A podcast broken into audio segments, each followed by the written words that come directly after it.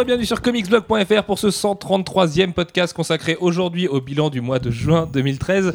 Autour de la table, il y a Jeff. Hello Euh, loin de lui, il y a Alfro. Salut Et en face de lui, il y a Manu. Salut Ça va Manu? Est-ce que tu es un homme changé? Euh, pff, Ouais, j'ai une bague autour du doigt. C'est vrai que t'as une bague autour du doigt, ça fait un peu, euh, ça fait un peu euh, merde. George Michael, tu vois, te voir porter des bijoux. Ah pense bon? que ça réveille en toi un côté tout à fait euh, George Michael. Bref, je n'irai pas plus loin. Euh, Manu, on va commencer avec toi, avec le bilan de l'actu cinéma jeux vidéo ce mois-ci. Et évidemment, t'étais pas des nôtres pour le podcast Man of Steel parce que t'avais un mariage à préparer vu que t'as des vraies occupations de grandes personnes maintenant. Et du coup, t'as pas pu nous donner euh, ton avis sur Man of Steel. Alors, je sais que ta note est 3,5 euh, maintenant que c'est à froid et que tu l'as bien réfléchi. Est-ce que tu peux nous résumer, allez, en deux minutes chrono, ce que t'as pensé du film? Bah, j'ai quand même été vachement déçu. Euh, pour moi, c'est c'est un, un bon film d'action. Il y a quand même des scènes énormes, mais euh, c'est pas Superman.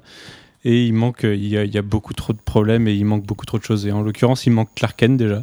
Euh, c'est un point pour moi qui est, enfin, c'est. Il y, a, y y tout le côté Clark Kent et, le côté humain de Superman qui manque. l'approche classique de Superman aussi. Oui. Avec euh, Mais- Clark Kent qui est limite euh, l'identité secrète de Superman finalement quand il est sur Terre. Quoi. Alors que là, c'est vrai que son identité de Clark Kent, il s'en sert pas beaucoup. Quoi. Ouais, et même son côté humain, on n'en voit pas grand chose. quoi. C'est un mec un peu paumé euh, qui, qui se cherche et il fait pas vraiment humain, justement. Il fait kryptonien perdu sur Terre. Et moi, ça m'a un peu gêné. Ce qu'il est intrinsèquement finalement. Il fait Kryptonien perdu sur Terre, en même temps c'est un Kryptonien perdu sur Terre. Est-ce que le pari est Ouais, mais c'est censé. Enfin, pff, je suis désolé, t'attends pas 33 ans pour aller. euh, pour, quand t'as un tel pouvoir, t'attends pas 33 ans pour aller Moi je suis d'accord que le fait qu'il ait 33 ans c'est un peu gênant aussi. Il en aurait 22, ce serait pas grave, mais à 33 ans, ouais, c'est un peu. Je suis comme toi. Ouais, puis euh, il y a- y, quand même un point vers la fin du film, sans spoiler, qui, qui m'a grave choqué. Et. euh, important de débat. toute façon, j'ai. Trois fois qu'on se fait ce débat, j'en ai plein de J'avais résumé mon avis euh, pour ceux qui comprendront sur Twitter par Tim Mark Wade.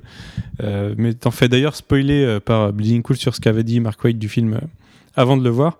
Euh, je partais négativement sur ce point-là et c'est pas du tout passé. Je, je, pardonne pas euh, de la facilité, dirons-nous. Parce que je, me souviens, j'avais. C'est loin d'être facile, mais on. Mais si, si, j'avais écouté euh, le podcast, la partie non spoiler du premier podcast sur le film, et euh, c'est Jérémy Briam qui disait euh, Je trouve ça un peu facile de, de traiter le film du personnage en laissant toutes les. Enfin, le personnage dans le film en laissant toutes les fi- difficultés à ceux qui suivront. Et lui, il parlait du fait qu'on qu'on n'a pas vraiment un univers partagé. Et ça, pour moi, ce point-là, c'était une des difficultés du personnage que Zack Snyder s'est gentiment euh, mis de côté. Et, et voilà, ça, ça Ouais, gâche ouais, toute la suite pour moi. Je, je peux comprendre, hein. moi je suis, je suis pas d'accord avec toi. euh, je dis pas qu'il y a un camp qui a raison plus qu'un autre. Je pense que c'est différentes façons de voir le personnage. Et puis euh, voilà, ils ont choisi cette, cette branche-là. Ouais, en même temps, quand tu regardes Superman Earth One, on adore tous, alors que c'est une version qui est vachement euh, modifiée aussi. Et finalement, c'est peut-être euh, Hollywood qui appelle le plus à modifier les personnages. Donc euh, tu vois. Ouais, mais j'ai trouvé ça dommage. Il y a, y y un point qu'il fallait pas franchir avec Superman. Et, et c'est ça. Donc, en, en gros, j'étais vachement déçu, même si, euh, enfin, la première scène, euh, sans spoiler ce que c'est, mais, on m'en envoyait plein les yeux. J'ai trouvé ça magnifique. Euh, j'ai trouvé un Jorel assez badass. Et il y, a- il y a beaucoup de points que j'ai adoré dans le film, euh, mais euh, il y en a vraiment des, il y a vraiment des gros points qui passent pas. Il y a des innovations, sans, sans dire lesquelles, qui, qui vont bien, mais Superman, il va pas aller expliquer son plan à l'armée pendant qu'il y a des milliers de gens qui se font défoncer derrière euh, innocemment, et c'est ça, ça passe pas quoi. Je suis d'accord avec toi. Mais le problème, c'est que comme on vient d'en parler pendant une heure et demie à table, euh, on va arrêter de parler de Man of Steel. Euh, Batman Arkham Origins, on a enfin vu du gameplay pendant cette E3 complètement dinguissime, euh, à tendance complètement folle, tout ce que vous voulez, avec le rétro-pédalage de, de Xbox. Mais on n'est pas un podcast de jeux vidéo, donc on ne parlera pas de ça. Alfro, qu'est-ce que tu as pensé du gameplay d'Arkham Origins, sachant qu'hier, le développeur du jeu, donc ce monsieur qui bosse chez Warner Bros. Games Montréal, a dit qu'il voulait surprendre les gens et qu'ils avaient vraiment rien vu avec le gameplay et que les nouveautés arrivaient plus tard. Oui, bah, j'espère parce que ce qu'on a vu est euh, vraiment très très euh, copié sur euh, City. Euh, nous, ça nous avait euh, quand même un peu déçus quand on avait vu ça. On s'était dit, euh, ouais. Mais le problème, c'est que c'est un jeu de PS3 qui a été, Voilà. Qui a été porté. en même temps que des jeux de PS4. Enfin, je veux dire, Mm. évidemment qu'à côté de The Division, tu as du mal à trouver que c'est cool. En même temps, Arkham City était déjà tellement excellentissime et Ouais, tellement mais- un des- un- dans le top 5 en fait, de cette génération de consoles. C'est pas grave si c'est un 2.5. Ça, nous mais- occupera au mois d'octobre. On sera hyper content de l'avoir quand même. Oui, mais c'est là quand même qu'on sent que Warner Bros. Montréal n'a fait que récupérer les, euh, les travaux de Rocksteady et euh, développer un mode euh, par-dessus. Il y a La seule innovation qu'on a vue pour le moment, c'est cette espèce de gr- grappin double euh, qui attrape les mecs et euh, voilà, c'est pas terrible quoi. Manu. Bah, c'est ça le problème, et à mon avis, c'est c'est plus, euh, c'est une- là c'était une difficulté pour le studio, c'est qu'il faut qu'il fasse quelque chose qui innove tout en euh, se passant avant les, les précédents jeux.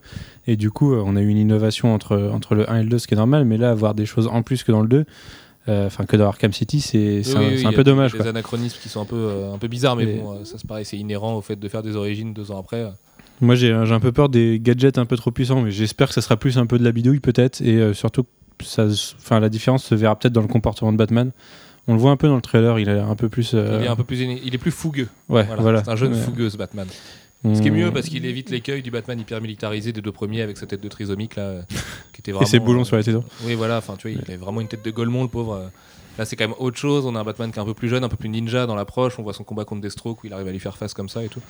Moi, je sais pas. En fait, du coup, on s'en fout tous un peu de Batman Arkham Origins. Il arrive, ça va être sûrement être mortel parce que même si c'est aussi bien, ce sera génial. Ce sera peut-être un petit poil mieux parce qu'on est quand même deux ans après, un peu plus fin, machin, dernier jeu de la console. En général, chaque console se paye un champ du signe et même quand c'est des éditeurs tiers, ils arrivent quand même à pousser la PS3 euh, au bout de ses retranchements. Bon, la Xbox, elle y est déjà depuis un moment, mais euh, je pense qu'il y a des trucs à donner. Même si c'est multiplateforme, je pense qu'il y aura moyen de s'éclater.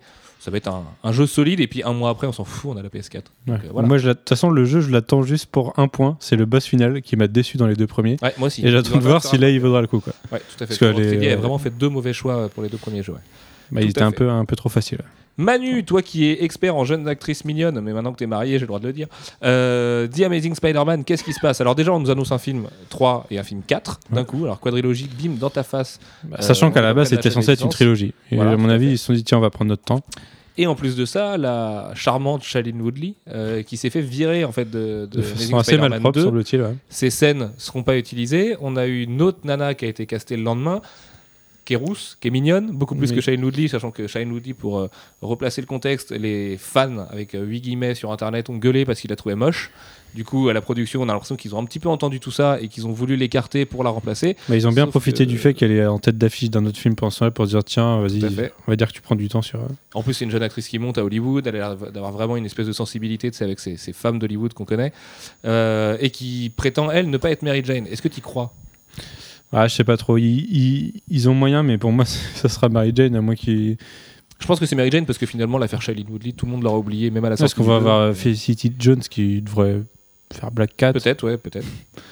Mais euh, ouais, je- enfin moi, j'y- crois pas sur le sur le désaveu de, de Mary Jane. Et s'il change d'actrice, ça m'étonnerait qu'il récupère euh, Shailene Woodley dans deux ans parce que Bah oui, c'est ça. Dans un an et demi, surtout. S'ils virent les scènes de Shailene Woodley, on sait qu'ils tournent pas Amazing Spider-Man 3 et 4. hein, Mark Webb l'a confirmé, ils tournent que le 2. Donc euh, ça veut dire que tout ce qu'elle a tourné, ça ne sert à rien. Ça veut dire qu'ils l'ont quand même payé pour ce qu'elle a fait parce que c'est des jours. euh, c'est con, hein, mais la- une production, ça se soucie de ça aussi. Euh, ça fait une pige d'acteur qui sert pas finalement. Dans un budget, ça pèse quand même, même si c'est une petite actrice et qu'elle a pas un gros cachet. Et puis en plus de ça, ils savent que les fans la détestent de prime abord. Et les fans, ils avaient gueulé contre Rémi parce qu'ils trouvaient que Kirsten Dunst était une Mary Jane molle, moche, et euh, qui jouait particulièrement mal son rôle de Face It Tiger, You Just Hit the Jackpot. Euh, là, la nouvelle, elle a l'air beaucoup plus sexy, elle a l'air beaucoup plus rousse en plus de cette origine.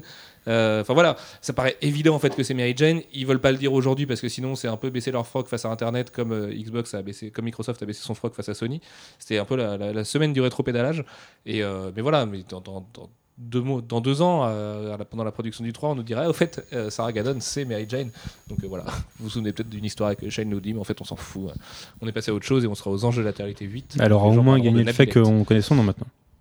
Tout à fait. De qui? Shailene Woodley. Oui, bah oui, mais pas, pour- forcément pour les bonnes raisons.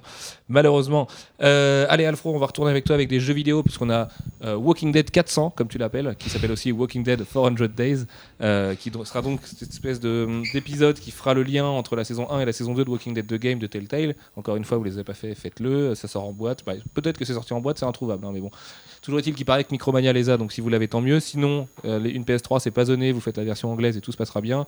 Il me semble que sur le PSN, vous avez la VOSTFR. Enfin bref, vous avez plein de façons de le faire. Et là, on va avoir un épisode bonus pour nous faire patienter jusqu'à la fameuse saison 2. Ouais, un épisode qui sera découpé en 5 chapitres euh, sur 5 personnages différents.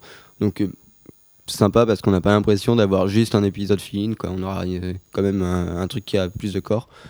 Et, euh, voilà. Je pense qu'ils font ça aussi parce qu'ils sont en retard sur, sur la saison 2, mais c'est toujours sympa quoi. Même, même pas forcément, en fait, c'était un peu prévu au milieu.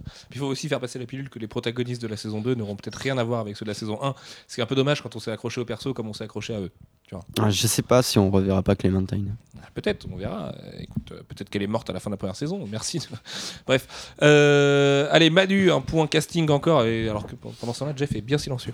Euh, Robert Downey Jr. qui rempile pour Avengers. Ça y est, c'est Marvel qui l'a dit directement sur son site. On voit quand même à quel point l'acteur peut peser parce qu'ils ont même pas laissé les médias tiers en parler. Mais, et c'était pas précisé dans la news, pas a priori Man pas 3. pour Iron Man. Ah, et 4. ouais. Voilà, il, il a signé pour Avengers 2 et 3. Il dit qu'il a signé seulement deux films. Avengers 3 2017. 2017, Robert Downey Jr. trop vieux. Ça veut dire pas d'Iron Man 4 en préparation. Et on savait qu'il avait plus envie de le faire. Bon, là, c'est à peu près officiel. Bah oui, ce qui était à peu près sûr, c'est qu'il il ferait pas Iron Man 4. Euh, Avengers, c'était c'était pas sûr, mais il y Il y avait de avait. grosses chances. Hein. il y avait, avait euh, dit euh, non, il sera là, vous inquiétez pas. Et puis surtout, à mon avis, il y a eu euh, de grosses négociations financières en, en- depuis quelques mois avec euh, sûrement un gros cachet d'au moins 50 millions qui a été, qui a été sorti. Euh, oui, mais en même temps, Marvel euh, avait pas le choix. C'est Iron Man, euh, enfin Robert Downey Jr. et Iron Man et, vice versa. Et ça aurait été dur de faire ces deux films sans lui. Et euh, ouais, il y a aussi le côté Robert Downey Jr. C'est un acteur, il aime bien aussi être avec des certaines personnes. En particulier, je pense que Laura de Whedon, bah, c'est important pour pour. Je pense que ça fait partie de son choix. Plutôt que aller sur Iron Man 4 et 5 avec des réalisateurs qu'il connaît pas, euh, il préfère être sur Avengers euh, 2 et 3 avec Whedon et euh, Et- ça, ça lui convient. Et moi, je trouve pas ça déconnant parce que, enfin, Iron Man tout seul, euh, on, on en a vu quelques-uns déjà et ça commence un peu à s'essouffler. encore le haut de l'affiche dans Avengers 2. hein. Faut- Oui, et, et surtout, il y a, y a- enfin, Marvel a quand même beaucoup de films à sortir d'ici euh, d'ici 2020, on va dire. Et euh, oui, il y a quelques franchises à lancer et ça serait, ça serait bien de le mettre de côté, de le garder pour les gros gros films. Tout à fait. Alfro, tu voulais réagir dessus Non, tu voulais réagir Non, mais euh, juste pour réagir à ce qu'avait dit euh, Jeff, euh, Shane, Shane Black, c'était quand même euh, lui qui, qui Oui, l'avait c'était Downey Jr. qui recommandé. avait ramené Shane Black euh, sur Iron Man 3, c'est vrai. Donc, il avait exigé de travailler avec lui, que ce soit au moins le premier choix de la production. Mais c'est vrai, enfin, c'est ce qu'il disait quand on l'avait vu en conférence de presse. Il a aussi envie de faire des vrais films d'Hollywood. Euh, on dit pas encore une fois, comme euh, Tom Hiddleston le défend, que les adaptations de comics c'est un peu des sous-films. Mais c'est vrai que Downey Jr. il a des prétentions de réalisateur, il a des prétentions de producteur, surtout que maintenant il a le bif pour le faire. Euh, il a envie de faire du, du vrai grand cinéma et surtout avant de mourir. Ou en plus il l'a dit, il veut se couler des jours heureux. Quoi. Il a vu son père arrêter Bah, sa carrière très tôt. Il veut finir comme l'acteur qu'on voit dans Tonnerre sous les tropiques. Ouais, un petit peu, ouais. Enfin voilà, tu vois, le mec. Bah non, parce qu'il est, il est vraiment taré pour le coup, mais. euh, Bref, euh, un dernier point là-dessus. Moi, ce qui m'avait marqué quand même dans le communiqué de presse de Marvel quand ils avaient signé Robert Downey Jr., c'est que tu sais, ils le font de manière hyper lapidaire, mais genre, euh, genre c'est assez euh, chirurgical comme annonce. Et euh, Monsieur Robert Machin Downey Jr., il avait un deuxième prénom, représenté par. Et là, tu as une liste d'avocats et d'agents et de machins. Et t'es- en fait, est-ce que ce mec a déjà vraiment parlé euh, à Marvel Studios directement Parce qu'en plus, Marvel Studios, c'est aussi des avocats eux qui discutent avec d'autres avocats. Tu dis, c'est quand même triste parce que les mecs, ils négocient entre représentants de représentants de représentants, d'avocats de représentants et euh, avocats de Marvel Studios. Enfin, c'est un rapport de force qui est aujourd'hui tellement immense tant Marvel Studios brasse de l'argent que je trouve ça un petit peu euh, idiot. Quoi. T'as envie Enfin, évidemment que Downey Junior, il a envie de faire autre chose que Marvel Studios, mais tu dis, le mec, il pourrait aller poser ses coucougnettes devant Whedon et devant Kevin Feige et leur dire, bon, les mecs. On le fait ce Avengers 2, ce Avengers 3, vous me payez 50 millions, on se met d'accord, on basta. Là non, les mecs, tu sens qu'il y a eu des vraies négociations depuis avril où il était déjà en négociation quand il était venu à Paris. Ça, ça, ça a débouché maintenant. Le mec, ça veut dire que Ouais, mais tous les deux jours, il est avec euh, son avocat. Ouais, j'ai grappillé 500 000 dollars. Mais les acteurs, c'est comme des sportifs, quoi. C'est c'est leurs agents qui font tout le boulot et eux, ils attendent euh, les contrats, quoi. Oui, mais pour un mec qui est aussi blindé, pour une production qui est autant à la cool, a priori, et en plus ils ont vraiment fait ça ensemble parce que c'est l'égérie de Marvel Studios. Enfin, il faut se rappeler que Downey Junior c'était Iron Man. Iron Man étant le premier film de Marvel Studios, le premier film à avoir déclenché tout ce mouvement et toute cette euh, nouvelle façon de faire à Hollywood. Tu vois, tu peux imaginer qu'entre eux il y a des rapports qui sont un peu plus cordiaux. Moi j'aurais imaginé par exemple un Downey Junior producteur chez Marvel Studios qui s'arrange un peu comme ça, de dire bon écoutez, je, mets de l'argent dans faire. et hein, de- Bah ouais, parce que je pense qu'il en a plus rien à foutre des adaptations de comics. De toute façon, il va ramasser. Enfin, faut voir que ce mec-là, il sort de prison quand même. Enfin, il y a, il y a 10 ans, il était en prison, quoi. Donc euh, aujourd'hui, il est multi, multi, multimillionnaire à tel point que le mec est plus riche que Ryan Gosling et compagnie. Donc euh, voilà, c'est forcément aussi qu'il a ses avocats, tu me diras. Bref. Manu, encore toi, la phase 3 de Marvel Studios se met en place. Alors on a tout là, on a le vilain de Doctor Strange, le scénario de Doctor Strange, même si les deux sont très très classiques, on est d'accord. Trois nouveaux films avec des dates de sortie déjà jusqu'à 2016. Enfin, Ah, Ça fait un peu tôt là du coup pour Doctor Strange. Euh, on a l'impression de- d'en savoir beaucoup trois ou quatre ans avant. En même temps, est-ce qu'on doutait vraiment que ça allait être ça Euh, Non, te bah, non, c'est- assez quoi. classique. Et en même temps, c'est Doctor Strange. Enfin, c'est il faut, il faut vraiment aller du côté des. Bah, il n'a pas un bestiaire énorme, donc euh, autant euh, voilà, exploiter les gens qu'on va exploiter. Et, et oui, depuis, Marvel Studios a déjà réservé trois dates entre 2016 et 2017. Alors, il y en- ça fait rigoler beaucoup de gens sur Twitter qui se disent, qui, qui font des blagues sur ah, en 2034, on ira voir Avengers 17. Euh, moi, je vois pas le problème parce que, enfin, c'est Toutes les productions même- font ça. hein. D'habitude, on n'en parle pas. Quand c'est Terminator 5, on parlait pas du fait qu'ils avaient réservé, je sais pas, le temps de juillet 2015, par exemple. Mais toutes les productions vo- voient à 3 ans avant, tout simplement parce que ça réduit les coûts à mort. Quoi. Ils savent exactement combien de temps ils peuvent prendre pour euh, faire la post-production du film, euh, que- quel acteur ils vont payer pour leurs agendas. Ça permet d'être. Bah, tous les projets sont comme ça. De toute voilà. façon, il faut bien une date de sortie pour. euh. Et surtout, c'est, enfin, Marvel Studios est sur le rythme de deux films par an maintenant depuis quelques temps. Il y, a- pas un Et- truc, il y a deux sorties qui sont espacées d'un mois seulement, hein, c'est ça? Non, c'est, non, Il c'est, y a pas un truc, c'est avril et puis l'autre c'est juin, genre où il y a deux mois. non, c'est les 5 deux mai et euh, 5 juillet, un truc comme Oui, ça. voilà, 5 mai, 5 juillet. Mais Au final, ça fait, mois. au final, ça fait comme euh, Thor et Captain America à l'époque. C'était, euh, c'était 2-3 mois seulement. Ouais, mais on a vu Captain America en août, nous. Nous, on l'avait eu eu en en août, avril mais aux. États-Unis, il l'avait eu en juillet. Et, Ouais, euh, et. Thor était sorti plus tard que chez nous. Donc, ce qui faisait, ce qui faisait à peu près le même écart. Oui, Sauf qu'à l'époque, il y avait beaucoup moins. Enfin, c'était le début de la phase Marvel T'as pas Studios. une série télé qui marche en même temps. Enfin là, en, en l'occurrence, elle sera en pause à cette époque-là, mais je veux dire, là, euh, ça fait quand même euh, du, Bah, rendement, là, du, ça- rendement, du rendement, du rendement, quoi. Je, vous, je verrais bien les, les troisièmes films euh, commencer à arriver à ce moment-là avec, je sais pas moi, Miss Marvel ou quelque chose comme ça. Et là, ils vont nous lancer Ant-Man. Après, sûrement Doctor Strange début 2016. On devrait Black avoir peut-être Black Panther et Miss Marvel avec des Moi, Miss. Marvel, j'y crois pas du tout. hein. Tout le monde euh, revient Ouais, là-dessus, mais j'y crois pas tellement, quoi. Ouais, mais il faut bien, il faut bien un, Il va leur un falloir solo féminin, tu vois. forte, quoi. Ouais, il leur faudra une, une vraie héroïne forte, euh, tu vois, euh, qui soulève Parce des que. Black Widow, ouais, mais Black Widow, c'est, elle a pas de pouvoir. Et ça, c'est un gros Non, problème plus, pour les blockbusters. greluche, quoi. J'ai- Autant j'aime bien Scarjo et le personnage de Black Widow, autant elle fait un peu la greluche de service dans Avengers et dans les films dans lesquels on l'a vu, donc euh, Ouais, et puis ça manque d'héroïne à pouvoir qui peut, qui peut visuellement donner quelque chose. tout à fait. Et Black Même Widow, si, ça euh, ferait un, un plus petit film, quoi. Après, un- une, une héroïne qui vole et qui a des pouvoirs euh, à la Superman, hein, je- faut, faut le dire vite, mais dans, dans Marvel Studios, de mal à y croire, moi encore. Tu vois, Black Panther, il, vole pas, il est au sol. Doctor Strange, il est mystique, mais tu peux imaginer qu'il va flotter en faisant sa position de yoga, là. Euh, moi, une Miss Marvel qui vole très très vite, euh, qui passe le mur du son et qui va soulever des avions, si tu veux. Peu de mal à l'imaginer chez Marvel Studios quand même. Ça colle pas du tout avec le côté cynique, enfin cynique, dans le bon sens du terme. Ouais, mais t'as le côté. Carol Danvers que tu peux vachement développer au début. Par contre, voilà, ouais. Et euh, Miss Marvel, tu l'introduis pour lancer dans Avengers 3, quoi. C'est vrai, mais là on est en train de faire le jeu de Marvel puisqu'on est en train de, du coup de débattre sur Miss Marvel qui n'arrive que dans très longtemps alors que notre programme est très très long messieurs.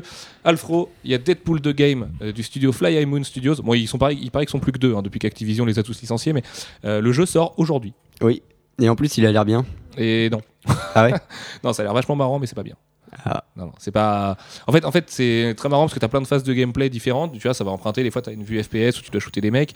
Euh, tu as un gameplay. En fait, c'est un peu le même truc que Wolverine Origins. Euh, Ouais. Si vous, les auditeurs, vous vous souvenez de ce jeu qui était sorti en même temps que Wolverine Origins, bah, le jeu était pas mal du tout. Il était même bien mieux que le film, euh, très bestial et tout. Et bah là, c'est pareil. Ça reprend vraiment la quintessence du personnage de Deadpool, mais qui a pleuré de rire. Mais vraiment, il y a des fois où ces vannes, elles sont mais, à se tordre en deux. Sauf que le jeu, il est pas particulièrement génial. Euh, le problème, c'est qu'il tombe en plus un peu au creux de la vague parce qu'après Remember Me, qui était vraiment très bon, et Last of Us, qui était plus qu'excellent. Voilà. Et ce qui peut le sauver, c'est qu'en été, il y a beaucoup moins de jeux à sortir, que les gens vont peut-être se détourner un petit peu de, de leur, de leur Animal Crossing et des jeux 3DS. Euh, et du coup, il peut faire des ventes là-dessus, en tablant en plus sur les fans de Deadpool, et il y a une grosse fanbase sur le personnage. Mais euh, voilà, c'est un jeu en fait qui est hyper anecdotique, mais on s'en souviendra parce que par contre, niveau van, ça en voit plus encore que dans les meilleurs comics Deadpool. Quoi. Ok. Et il y a Cap, Wolverine, euh, Psylocke. Euh, Il y a plein de persos en fait de l'univers Marvel qu'on voit interagir et enfin genre en ce moment il, à un moment il maltraite Wolverine en se foutant de sa gueule dans sa tête. Enfin tu vois c'est plein c'est plein de petites scènes comme ça qui sont hyper drôles. C'est assez violent en plus enfin dans l'approche. Euh, graphiquement c'est pas moche. Mais par contre c'est un moteur qui flotte à mort. C'est un moteur euh, mince comment on dit euh, tu sais les tous les jeux à la God of War. Oh putain. Enfin, un Euh. God of War like on va dire parce que ça se dit aussi tiens Ah oui, ok. tu sens que la caméra c'est un peu le bordel, que c'est pas très bien fini et tout. En même temps, quand on connaît les conditions de production du jeu, on a vu du gameplay il y a deux mois maximum. Ils ont viré 40 employés euh, à la fin du développement pendant que c'était le méga rush. Il est passé gold super tard, du coup il sort là dans l'indifférence la plus totale sans le moindre marketing. Il faut voir comment Activision nous le vend. hein. Nous on se tape les communiqués de presse d'Activision, c'est les trucs qui font le plus tiep du monde. Je, je veux pas vous taper dessus à l'agence euh, de représentation de, de représentants du jeu, mais enfin, quand vous faites des dossiers de presse, faites pas de faute d'orthographe à l'intérieur, faites une vraie maquette. euh, on dirait un magazine fait par des concurrents, leur, euh, leur dossier de presse. Quoi. Enfin, tu vois, c'était vraiment dégueulasse. euh, Il n'y a rien, il y a.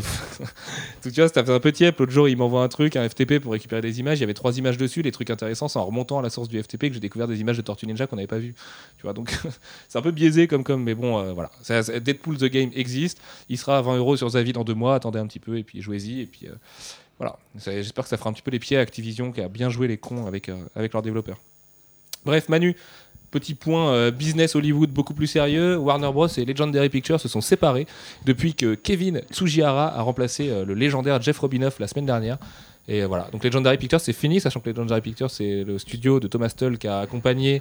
Ouais, qui euh, coproduisait beaucoup de films. euh, Voilà, qui a fait tous les Snyder, qui a coproduit les Batman de Nolan à hauteur de 50%, donc qui a récupéré 50% des bénéfices, et qui a en plus euh, la boîte Legendary Comics qui fait Ouais, qui sort coup, les- comics Pacific Rim et des machins, ouais, qui sort aussi, voilà, mais là Legendary avait vraiment pris le pli de faire les, les comics cross-média de Warner, parce que Pacific Rim c'est une coprod Warner Legendary, je crois que Warner met plus d'argent que Legendary dans l'affaire, mais ça sortait pas chez DC, ça sortait chez Legendary Comics. Enfin, tu vois, il y a tout un micmac, c'était deux boîtes qui étaient très liées, et le nouveau patron est arrivé, et sa logique, ça a été bon, les mecs, on n'a plus Harry Potter, comment on fait du bif On fait comme Marvel Studios, on fait un univers d'ici, on s'en fout, on le fait, démerdez-vous, euh, tenez, euh, trois scénaristes dans une pièce, euh, pondez-moi un Justice League, ça va être n'importe quoi. Et, euh, et c'est tout. Et ils veulent plus, du coup, que des gens coproduisent avec eux et récupèrent la, mo- la moitié de la part du gâteau qu'ils ont misé. Mais on sent la, redirection prise par, Warner qui se disait sur ces productions-là, bah, on s'engage pas trop, on sait pas ce que ça va donner, on les, laisse coproduire avec nous. Et au final, ils voient bien que ça rapporte de l'autre côté, ils voient que ça peut rapporter chez eux avec quand même quelques films, les Batman et, et Superman qui vont, enfin Man of Steel qui vont, qui, qui devraient rapporter, euh, je sais pas s'il atteindra le milliard, Man, Man Man of Steel ne devrait pas atteindre le milliard, non. Les projections euh, ça- peu- il, a, il a une deuxième semaine aux US qui est pas facile en fait. Ah ouais Euh, aux US, ça cartonne pas tellement. Il y a eu un gros, gros effet d'aspiration au départ avec euh, le, le week-end- le plus gros week-end de l'histoire de juin, je crois. Et là, là, ils font pas trop les malins. Je crois qu'ils sont rendus à 230 millions sur le territoire américain, ce qui est pas énorme. Ouais, pas Avengers à ce moment-là devaient être- chatouiller les 400 millions. Ouais, ça fait un euh, 700 millions au total, quoi. Ça fera un bon 700 millions, quoi. Ce qui est pas assez pour Enfin, produire si un on considère les mêmes- derrière. Enfin, bon, Warner a une trésor beaucoup plus grande que celle de Disney, enfin que Marvel Studios à l'époque. Donc on peut imaginer qu'ils ont largement les coups des franges pour produire un Justice League à 400 millions. Mais la question c'est que Justice League, est-ce que c'est 2015 Euh, Est-ce qu'il y a Man of Steel 2 dès l'année prochaine? Enfin, tu vois, il y a plein plein de questions qui se posent et Warner va devoir trouver des réponses. Il y a aussi le côté. euh, euh, bien sûr, il y a le côté on veut récupérer tous les sous, mais il y a également le côté on veut avoir plus de mainmise euh, sur le. et que ce soit plus en, en, en osmose avec, euh, le, avec la partie comics. Parce que ce qu'on peut reprocher éventuellement euh, au, au Batman ou au Man of Steel, euh, c'est que c'est vraiment des univers à part. C'est c'est proche, mais c'est c'est vraiment différent. On Différent du comics ou différent, du, du- différent du comics. Oui. Euh, et on n'est pas sur des choses qui peuvent être euh, complètement mises en, en rapport avec le comics lui-même. On est sur le côté plus euh, C'est des modernisations, euh, quoi. Des voilà, c'est des, ré- c'est des réinterprétations. C'est, on, on est sur l'archétype. On n'est pas sur quelque chose qui soit réellement en fusion ou, en, ou en cohérence complète avec le, le comics, qui du coup soit un- une forme de VRP pour le. Ah, c'est vrai que moi, pour, les comics eux-mêmes. J'ai toujours du mal à imaginer Darkseid et Apocalypse dans, dans, dans l'univers de Man of Steel. hein. Pour moi, ça, ça colle pas. Et Bah, Même voir Darkseid, Wonder Woman arriver, c'est un peu limite, quoi. que, Darkseid, ça pourrait, parce que le, euh, ce Man of Steel là, euh, il est, enfin, ça, ça cogne, c'est, assez sombre, c'est, euh, euh, pourquoi pas. Euh, alors qu'effectivement, dans les précédents, ça, ça aurait été bizarre. Euh, mais ce Man of Steel là, euh, pourquoi pas? Euh, Ceci dit, le, c'est vraiment pas préparé avec l'idée que on est en cohésion avec le avec l'univers d'ici tel qu'il est actuellement. On va faire des rapprochements, on va faire de la synergie. On est plus sur quelque chose qui se passe en parallèle. Pour en revenir à la news, moi, c'est cette news-là, elle, me- souffle un air différent de ce qu'on peut entendre dans le reste des, enfin, dans le reste des dialogues sur euh, Justice League, par exemple. C'est que si, euh, si Warner veut se, se- faire tout le gâteau sur, les, sur ce que rapporte euh, DC et, la franchise au cinéma, c'est qu'il y a un moment, ils ont bien en tête d'avoir Justice League dans pas trop trop longtemps et de lancer le chantier. Alors qu'on nous dit à côté que, euh, que Justice League, oui, peut-être si. si, on va prendre notre temps et on va voir ce que ça donne. Moi, je, je sais pas, je, je le sens toujours bien pour 2015 ou 16. Ouais, vraiment, euh, avec un Man of Steel 2 en prod en 2014, tu imaginer que leurs acteurs ont des velléités aussi de faire autre chose de leur carrière. Parce que ils veulent jouer une vision d'artiste plutôt qu'une vision de studio et de héros comme ce que fait Marvel Studios. Sauf que quand t'engages un Russell Crowe, euh, bon Kevin Costner, ça devrait être réglé, mais euh, quand t'engages un Russell Crowe, un Henry Cavill, une Amy Adams, tout ça, je veux dire, Amy Adams, sa carrière, elle est pas dans les adaptations de comics. Amy Adams, sa carrière, elle va les faire dans des vrais films d'auteur, des vrais trucs comme ça. Si tu veux la faire revenir 3 mois en 2014 pour un tournage de Man of Steel 2, 4 mois pour un Justice League, et après retourner encore à du Man of Steel, parce qu'on aura la même logique qu'Iron Man. Enfin, leur Superman, c'est notre Iron Man chez Marvel Studios. Euh, ben, c'est pas si simple que ça. Et même un mec comme Snyder, il a d'autres velléités. Il a déjà dit plein de fois, il a dit, mais je vais pas donner ma vie à DC, les mecs. Euh, moi, j'ai plein de licences à développer de mon côté et tout. Moi, je trouve ça risqué comme pari. Euh, De toute façon, en voulant jouer l'artiste et, et vraiment vendre leurs films comme des trucs, enfin on l'a vu avec les premières bandes annonces à la Terrence Malick, ils jouent avec le feu parce qu'ils s'entourent de mecs qui sont beaucoup moins disponibles que des revanchards comme Downey Junior, que des ratés comme euh, Chris Hemsworth, qu'un mec comme Chris Evans. Non mais Chris Hemsworth c'est pas raté, c'est pas ça que je veux dire. Non, non, il est un peu jeune pour être raté d'accord, mais elle était où sa carrière s'il faisait pas ça? Enfin, Il était meilleur mannequin pour des slibards que, que Dieu du tonnerre si tu veux. Chris Evans, il avait quand même une revanche à prendre et en plus c'était un gamin qui est fan de comics de Captain America donc il le fait. Euh, Scarjo c'est un peu son délire tu vois pour ses futurs gosses et tout. Enfin, T'as vraiment un côté dans le casting d'Avengers où les mecs ils le font parce que ça les éclate. Euh, chez Warner, ça les éclate moins et ça les éclate peut-être pas de faire les cons dans des adaptations de comics tous les ans. Quoi. Donc euh, on verra. Moi je crois au Man of Steel en 2014 parce que je pense qu'ils peuvent réunir les synergies là pour, euh, pour produire le film assez vite et du coup réussir peut-être à le sortir à Noël 2014. Mais t'imagines toi, Noël 2014, un Man of Steel 2, ils parlent en plus de faire un autre film à côté et Justice League à l'été 2015. Quand, quand en plus on a avant. Ah, je le verrais plutôt 2016. hein. Bah oui, moi, oui, le problème c'est que 2016 il évite le choc. Enfin, nous on n'aurait pas le choc des titans, Star Wars 7 versus Avengers 2 versus Justice League. Ça c'est un rêve, c'est un truc qu'on veut. Ça se trouve, il y aura peut-être un Pacific Rim 2, enfin tu vois, il y a des trucs qui vont venir se rajouter. euh, et, et entourer du coup ce trio là mais euh, 2016 ouais 2016 c'est hyper viable parce que 2016 t'as vraiment le temps de voir venir mais euh, Goyer et Warner euh, maintiennent qu'ils veulent le faire en 2015 pendant qu'Henry Cavill dit que bah attendez les mecs euh, c'est un peu chaud euh, faites-le bien quand même. Enfin elle veut dire quelque chose l'interview d'Henry Cavill avec ABC il l'a fait il y a trois jours il savait très bien que Man of Steel cartonnait que justement ça allait enclencher d'autres choses. Et Henry Cavill il est en train de s'adresser à sa production en disant Eh, moi je veux bien faire Justice League mais on le fait bien les gars tu vois parce qu'en plus Henry Cavill je pense que lui il a aussi d'autres euh, d'autres velléités avec le cinéma. Bref allez T'aimes bien parlons le terme euh, velléité ce soir. Ouais, j'ai dit beaucoup de velléité. hein. C'est mon mot du soir. tu sais, Des fois, je trouve des mots et j'ai l'impression d'être intelligent. Euh, allez, les news marquantes de juin, messieurs. On va commencer avec DC Comics parce qu'on faisait un podcast il y a trois semaines pour euh, un peu euh, tirer la sonnette d'alarme. Et finalement, ils ont quand même fait un mois de juin qui est super honorable, euh, qui rattrape pas tout, hein, loin de là, parce qu'on le verra juste après. Mais déjà, Manu, ça a commencé avec DC au carré, qui était la réponse au numérique de Marvel. Tu, tu tapes pas sur le bon là parce que moi pour moi c'est un peu une blague. Ouais, Présente-le, présente-le.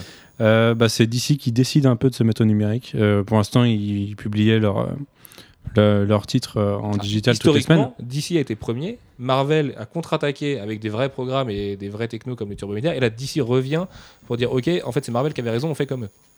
Donc oui, et du coup là, ils lancent euh, deux opérations, donc DC Square ou Squared, Square, enfin on s'en fout. Qui, qui re- carré, ouais, mais ça c'est nul. Euh, qui sera globalement le turbo, le turbo média qu'on peut voir sur les, euh, sur les numéros gratuits de, Tout à fait. De Big Guardian of the Galaxy. Yves Balak et notre copain Mast aussi, qui sont des Français. ou sur Et Pax. Arena ou sur, euh, voilà, ou sur Marvel Infinite, que Walking Panda, Walking Panda, tout à fait. qui est mortel. Qui Walking est super Panda, drôle. Je vous le hein, redis encore. Trillbent.com, Walking Panda, c'est nos copains et c'est super marrant. Et euh, DC, euh, DC C'est Multiverse, vraiment marrant DC c'est nos copains. Ouais, ouais, c'est c'est excellent. Et DC Square de Multiverse, qui est euh, une autre expérience numérique qui consiste à euh, mettre des bandes son. C'est la merde que Marvel avait annoncé avec son truc euh, Gamma là. euh, Entre autres, non, mais il y a aussi, euh, il y a aussi l'histoire dont vous êtes le héros, où globalement, par exemple, Batman a, a cinq choix, il va aller faire les trucs dans, dans tel ordre, ça impacte un peu l'histoire. Putain, mais ça, gamin, moi j'aurais trouvé ça mortel. J'aurais trouvé Ouais. ça incroyable de faire ça. Quoi. Ouais, sauf que maintenant, c'est. Même raconté de manière revu, tout, quoi. euh, tu vois, j'aurais trouvé ça excellent. Donc, du coup, DC va faire exactement la même chose que Marvel. Et Mais un peu trop tard. Voilà, peut-être un peu trop tard, on verra. Mais en même temps, Marvel n'a pas encore des, des- euh, a pas encore décollé, pardon, avec son numérique.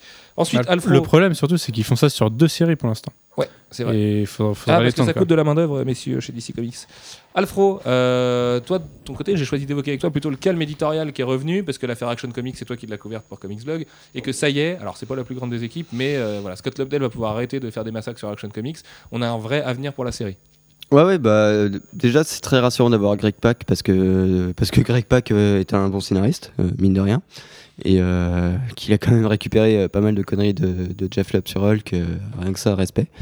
Et, euh, et parce que il, il écrit déjà Superman Batman, non Batman Superman il me semble. Batman, Superman. et euh, Ils voilà, aujourd'hui, qui ça fait deux titres euh, sur l'homme d'acier, donc on peut penser qui est pas terrible. qu'il ah d'accord.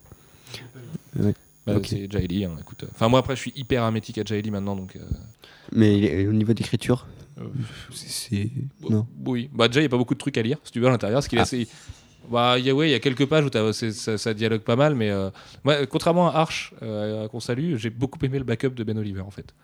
Voilà. Je trouvais ça efficace, je trouvais ça crayonné, je trouvais ça mieux que son côté sur Batwing au début avec la New 52 et tout. Enfin bref, donc c'est Greg Pak qui arrive sur Action Comics. Et, euh, voilà, un scénariste qui a écrit deux fois l'homme d'acier, on peut penser qu'il commence à, le- à un peu le cerner, qui va pas faire n'importe quoi non plus avec lui. Il est accompagné de Aaron Cudder. Qui a Aaron Cudder et qui est un artiste qui est vraiment en train de monter.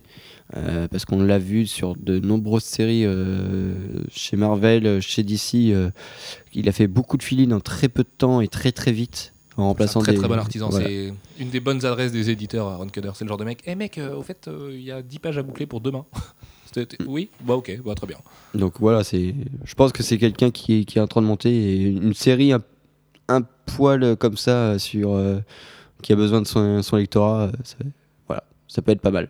En plus de ça, au mois de juin, on a eu le début de l'arc euh, de Batman euh, Zero Year avec Scott Snyder. Alors, c'était pas le début le plus fracassant du monde, mais c'est une très belle vente et c'est quand même une vraie promesse pour l'avenir. Superman Unchained, qui a très bien accompagné Man of Steel, qui a fait des ventes colossales, euh, que j'ai trouvé moi aussi pas forcément terrible, euh, avec des designs à la Jim Lee. Et puis un Jim Lee que j'ai trouvé qui se foulait pas beaucoup, parce que c'est gentil de faire des posters qui se déplient, mais en dehors de ça, ça hyper remplit chiant. pas beaucoup. Ouais, c'est hyper chiant ce. Ouais. C'est les- des pires du monde. hein. C'est un gadget et ça C'est fait les années chier. 90, quoi. Pour moi, c'est la pire expérience de lecture que j'ai eue. hein. Enfin, Ouais, c'est- horrible à fait, en déplier, plus, c'est- t'as tendance à vouloir tourner la page pour le lire, alors qu'en fait, il faut que tu vois le vaisseau qui est sur la, la page d'avant, et puis un vaisseau sur un. Enfin, son vaisseau, il est pas beau en plus. Donc, enfin bon, bref, c'est les talents de designer de Jim Lee. Du côté de Vertigo, on a eu le retour d'American Vampire avec un très bon numéro, euh, Long Road to Hell, qui était vraiment très très bien. On a eu euh, Batman Superman, nouvelle série aussi. Le départ de The Wake. On a eu voilà The Wake 1 et 2 sur lesquels on reviendra tout à l'heure, c'est quand même pas rien. Euh, Brother Lono qui est enfin arrivé chez Vertigo. Euh, on a eu plein de promesses de nouvelles séries à venir. Par exemple, on nous parle d'un Batman Black and White qui est en- le, le projet de Sean Murphy dont on peut vous parler, euh, qui, qui est avant ses backups sur Batman du coup. Ils ont lancé qui dessus déjà? Euh, puis il y a plein plein d'artistes, tout un conglomérat de- d'artistes excellents euh, qui feront de très bonnes choses. Bah, Batman Black and White, c'est le genre d'anthologie qu'on va tous adorer à la fin de l'année. On Enfin, a- Dans la dernière, ils avaient mis Ariel Olivetti. Donc. euh. Euh, qui est très bon. Euh, on a également Superman Wonder Woman qui a été annoncé, qui est quand même une série assez blockbuster finalement, surtout quand on connaît les rapports qu'entretiennent les deux personnages depuis puis, quelques mois. euh, vu l'équipe qu'il y a dessus aussi. C'était qui dessus? Euh, Tony Daniel et j'ai complètement Ah oublié oui, le c'est Tony. Daniel, c'est ça qui avait fait un très, très joli dessin. Et je sais plus du tout qui le scénarise. Bah, euh, Quelqu'un le scénarise très bien, sûrement. Euh, et puis on a également le nouvel, le nouvel univers Lanterne. C'est quasiment un nouveau départ qu'on a eu ce mois-ci, puisque Jeff Jones, ça s'est fini euh, le mois dernier. Que là, on a Robert Venditti qui a récupéré Green Lantern Corps et Green Lantern, qui fait les choses correctement. Bon, qui est pas très bien accompagné par son département communication, qui lui fait des teasers en forme de, de, de pauvre montage paint dégueulasse. Ah, mais même sous Paint, on fait des trucs mieux que ça. Ouais. Enfin, Bah, le pas Lights moi, Out. euh, des, des gens font des trucs mieux que ça. Ah si, mais enfin, en- le pire, c'est qu'on a la bague euh, au premier plan qu'on voit qui une image totalement différente et euh, un vieux fond noir avec un, un truc un peu dégoulinant Non, façon, méga euh, tiep, hein. Allez façon voir, série, série animée des années 70 et encore. Je suis, je suis méchant avec les séries des années 70. Vous tapez euh, juste Lights Out dans la barre de recherche de Comics Blog, vous allez tomber sur l'article, parce qu'il est un peu passé à la trappe cet article.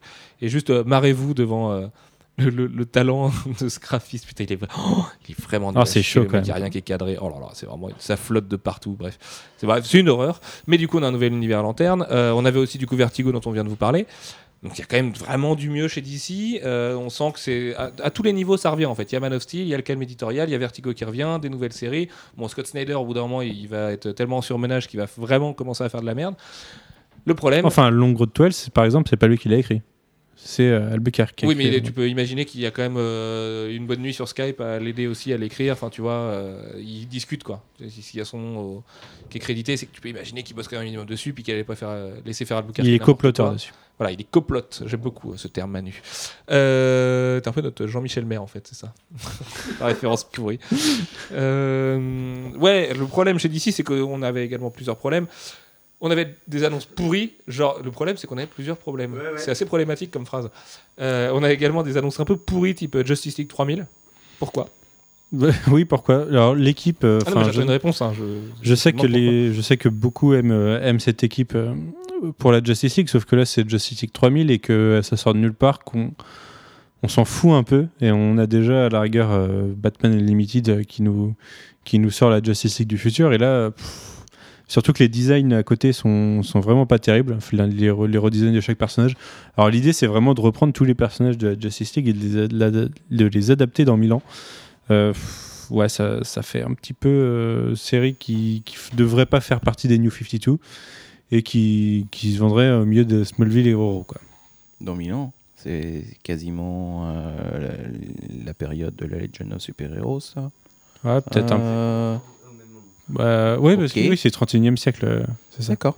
Ok, euh, mais bon, c'est la même idée que DC One Million euh, qui est sorti il y a quasiment 15-20 ans. et donc ils vont on faire se un souvient du nom omnibus. On se souvient du nom et ils vont, ils vont sortir un omnibus dans, dans peu de temps. Mais bon, voilà, évitons.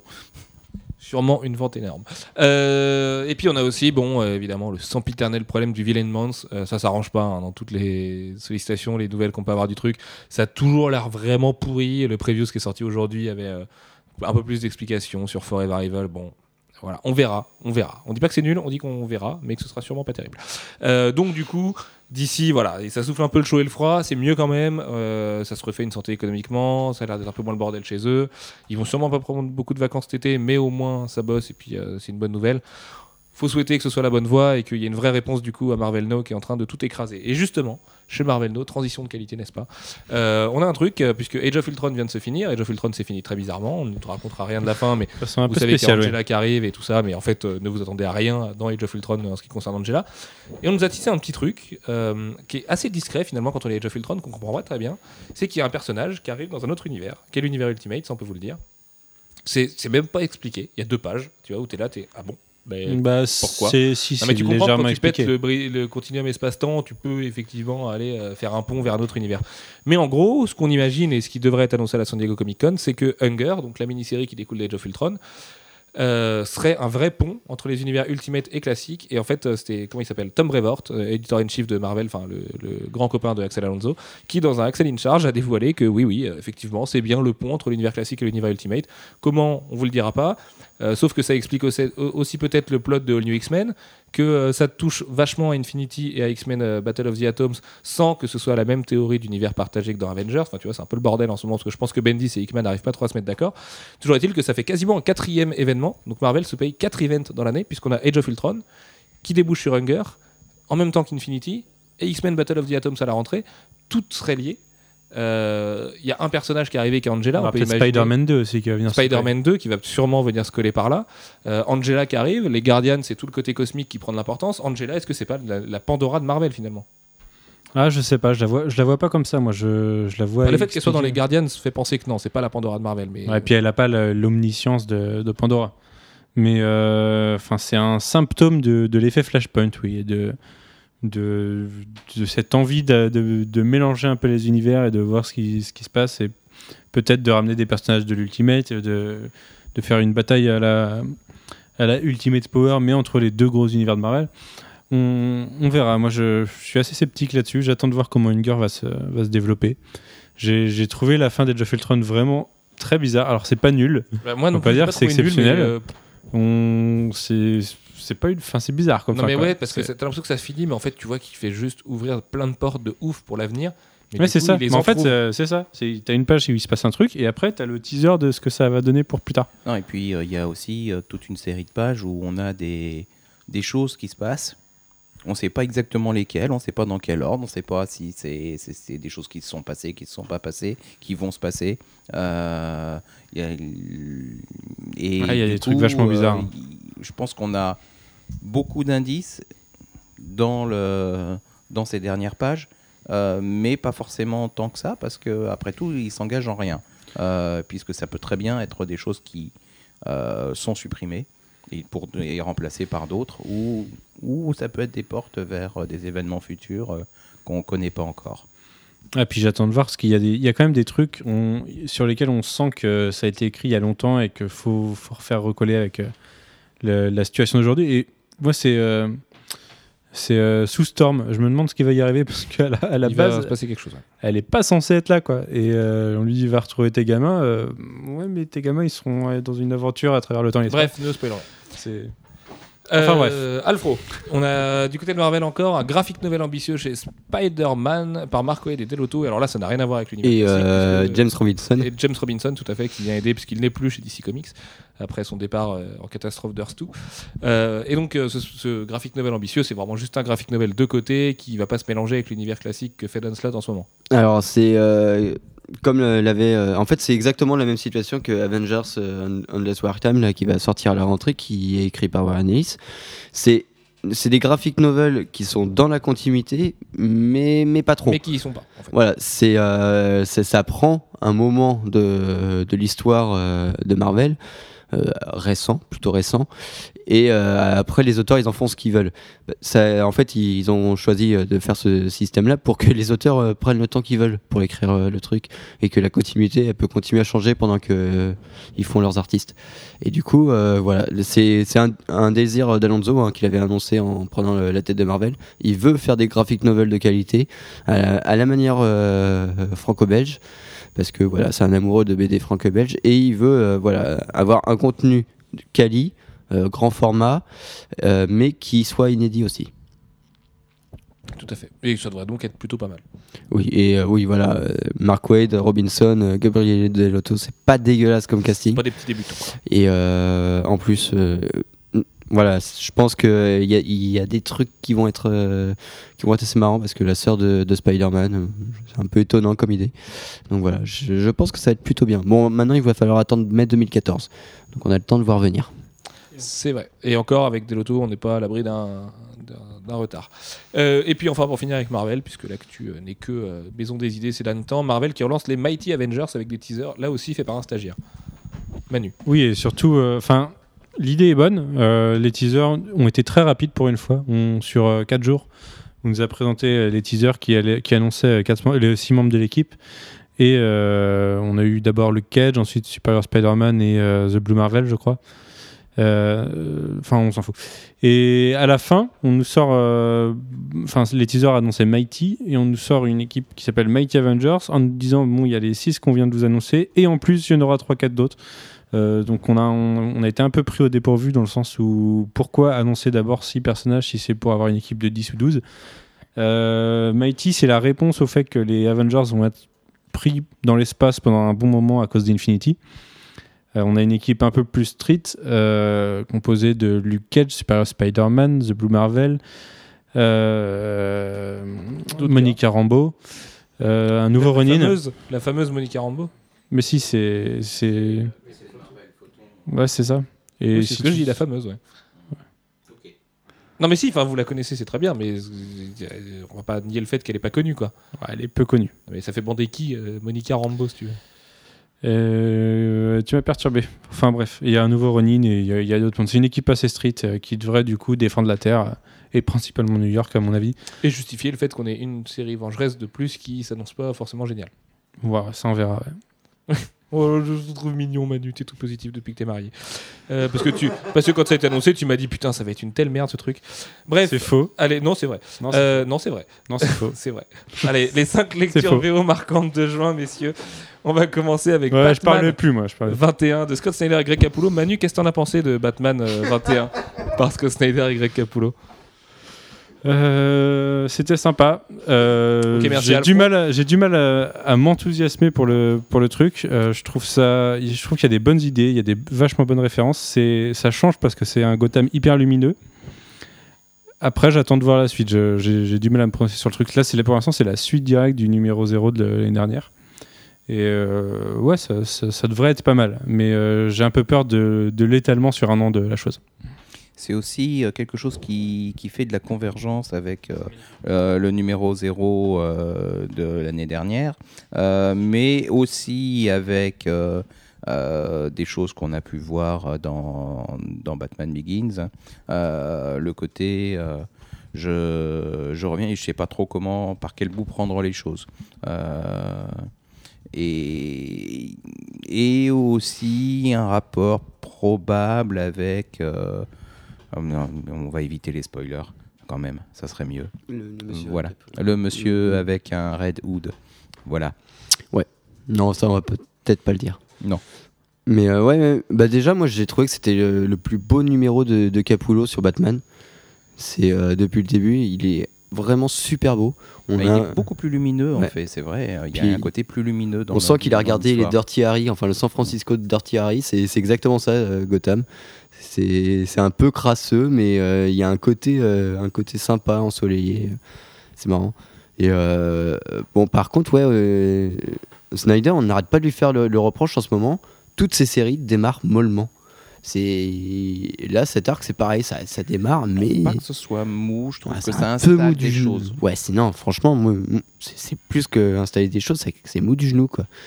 C'est ça papote beaucoup et euh, C'est vrai que ça papote. ouais, ça ça met pas de tension à aucun moment et voilà, c'est euh, je sais pas, c'est pas mauvais, hein, loin de là, mais J'ai bien aimé le backup. ouais, le backup était hyper bien. Par contre, Je me souviens plus ce que c'était, mais je me souviens que j'ai aimé. par contre, c'était dessiné par les pieds, mais c'était Albuquerque hein, qui dessinait. C'était Albuquerque qui dessinait. Ouais.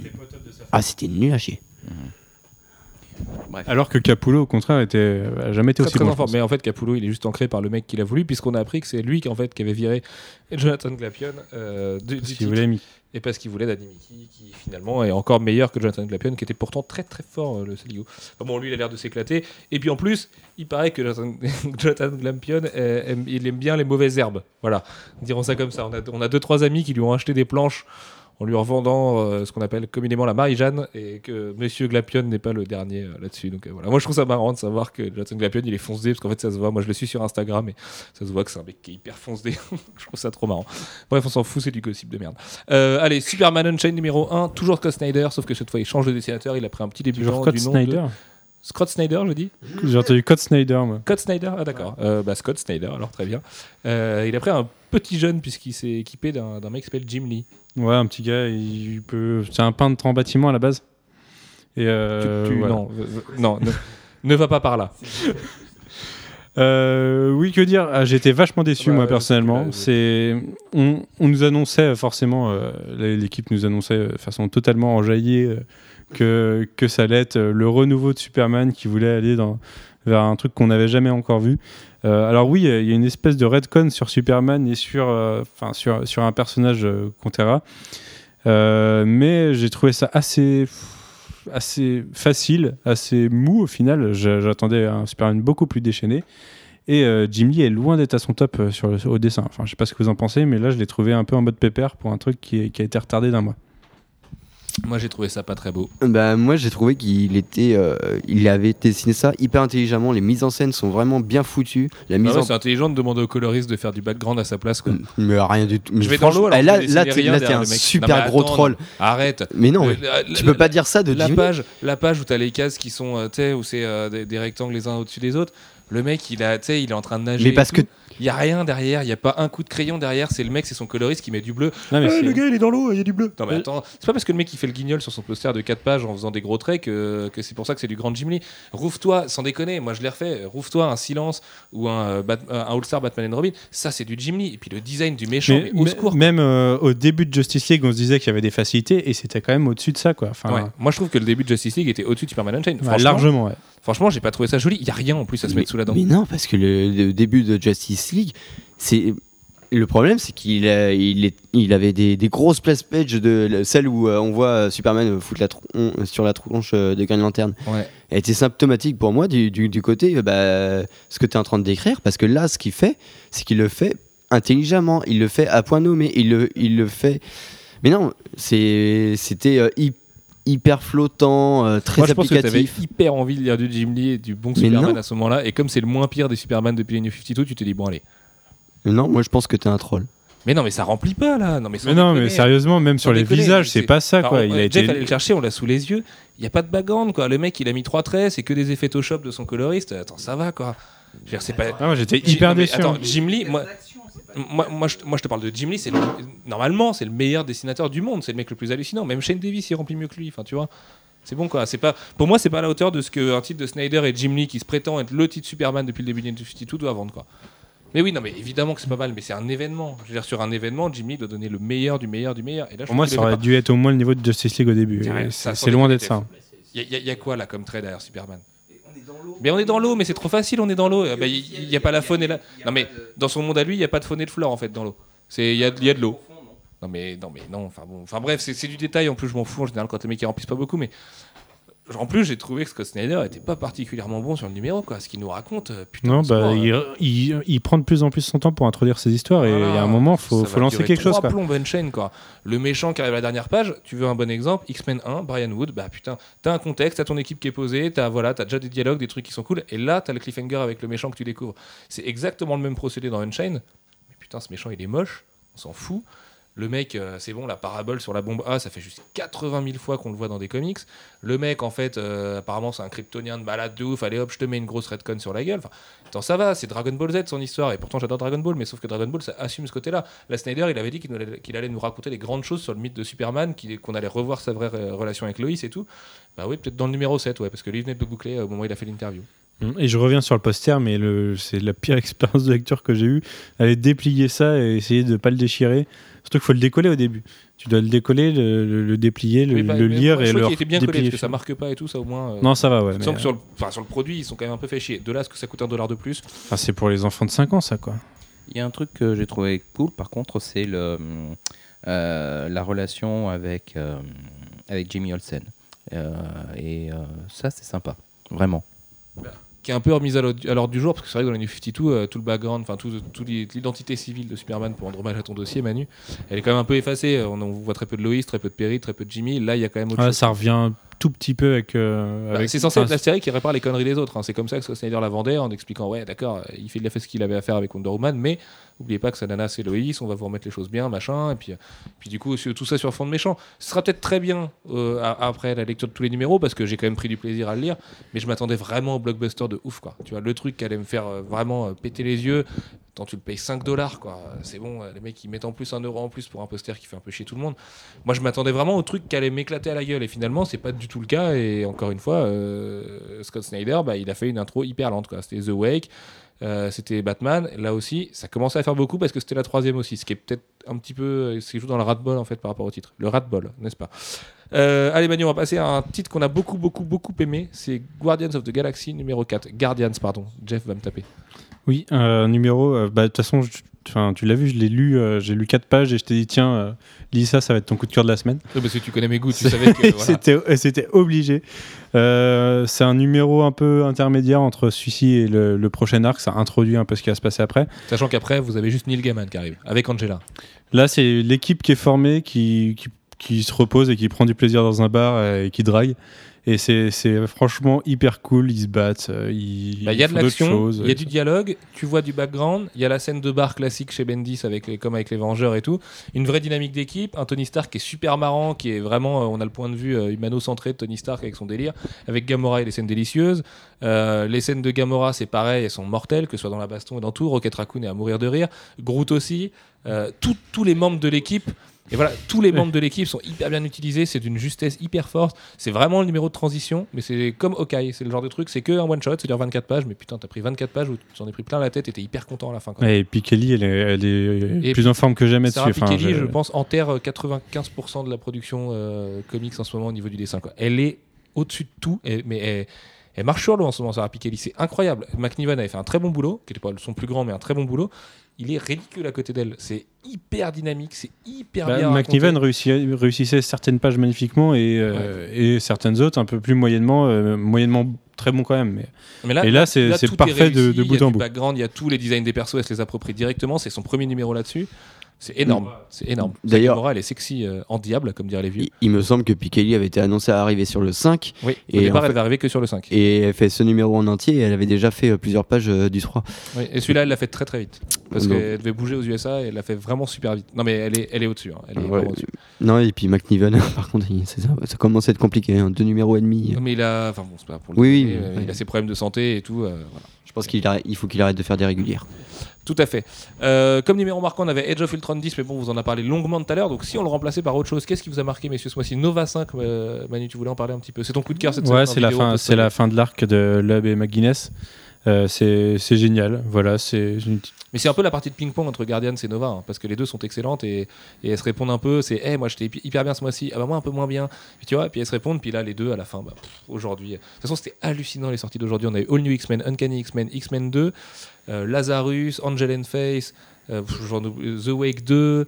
euh, Batman Superman, Superman avec le retour de Rocafort, Jupiter's Legacy, Euh, c'est hallucinant en fait. Quand on la, et- et la vraie fin peut-être of Aquaman, Ultron.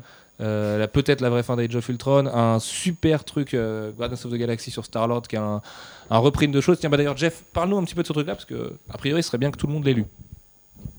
Alors en fait, ça va reprendre euh, la première apparition de Star-Lord euh, qui était sortie dans un Marvel, dans un Marvel Preview Presents numéro 4. Euh, bon, alors celui-là, je ne crois pas l'avoir lu. Par contre, hein, le suivant euh, qui est réédité, ça avait été quelque chose qui avait été déjà réédité dans les années 80, qui avait été le premier, euh, la première expérience euh, Marvel et d'ailleurs dans le monde des comics, sur un papier qui soit différent, de meilleure qualité que le, papier utilisé habituellement.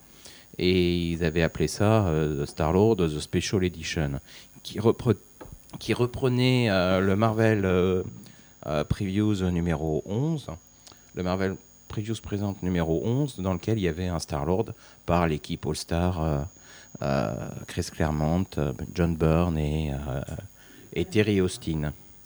Et c'est un de mes tout meilleurs souvenirs de, comics. C'est vraiment très très très très bien. Euh, et si vous avez l'occasion de vous l'acheter, euh, c'est 7 dollars en plus. hein, c'est pour, oui, pour c'est le 8 truc. euh, Il y a combien de 8 pages euh, Il y, a, il y a beaucoup de pages. Alors c'est en noir et blanc, euh, ce qui est un peu dommage parce que le... c'est vrai que c'est sorti à l'origine comme ça, euh, sauf les pages de Golden euh, à la fin qui, elles, venaient en, en pages qui encadraient euh, le- la réédition euh, du Marvel Previews euh, euh, numéro 11 de, Star, de, de Byrne et Claremont, euh, et qui faisait un- une forme de prequel et de, de postquel à, cette histoire.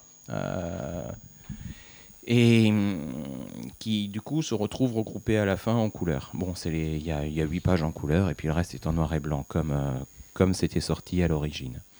Mais moi, je trouve ça génial parce que, enfin, on, on en avait parlé il y a, je sais plus, peut-être peut-être il y a un an, l'univers cosmique de, de, de Marvel, c'était quelque chose d'un peu inabordable pour beaucoup.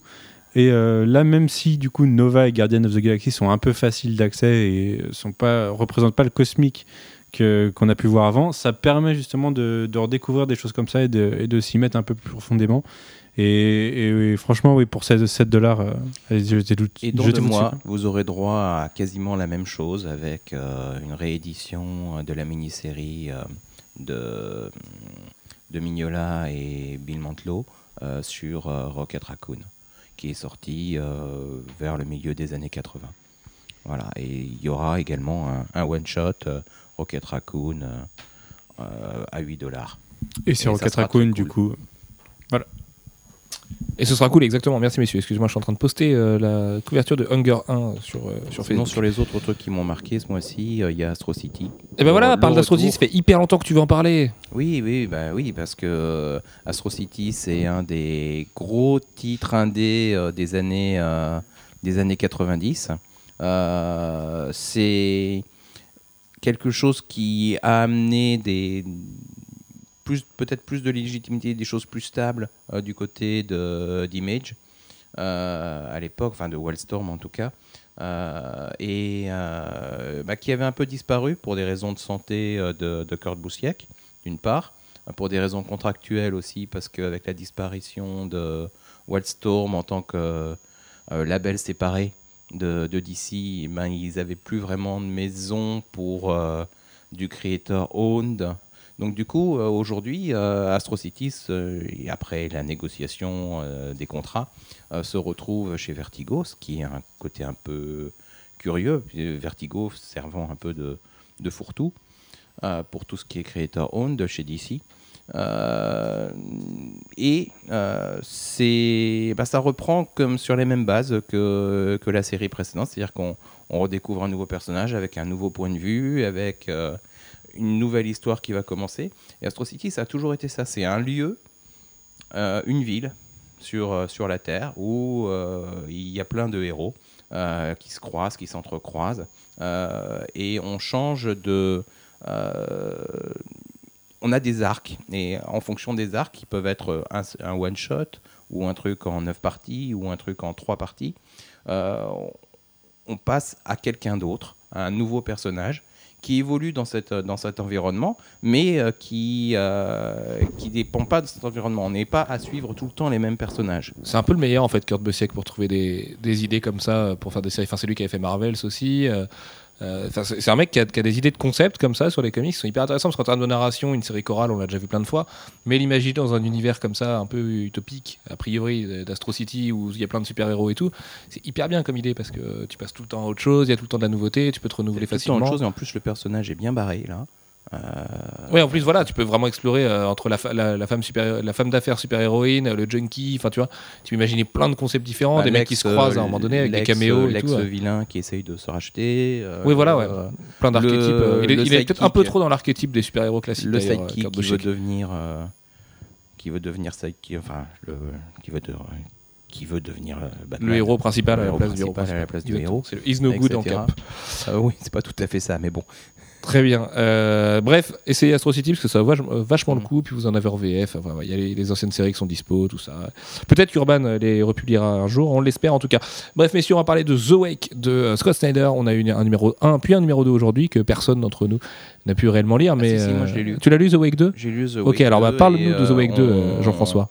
on démarre on, bah, on continue en fait sur le sur la lancée du 1 Euh, Est-ce que ça accélère un petit peu? Ça accélère Ok. ça accélère On sait que c'est en 9 à la parties, hein, donc euh, c'est normal que ce soit un petit peu lent pour le 2, moment. on, on a un vilain, enfin un vilain. Euh, Une menace. Une menace. Euh, et on a davantage de contexte. Alors je peux pas tout vous raconter. Parce Ah bah que non, non, non, ne spoil rien, je t'en voudrais très fort.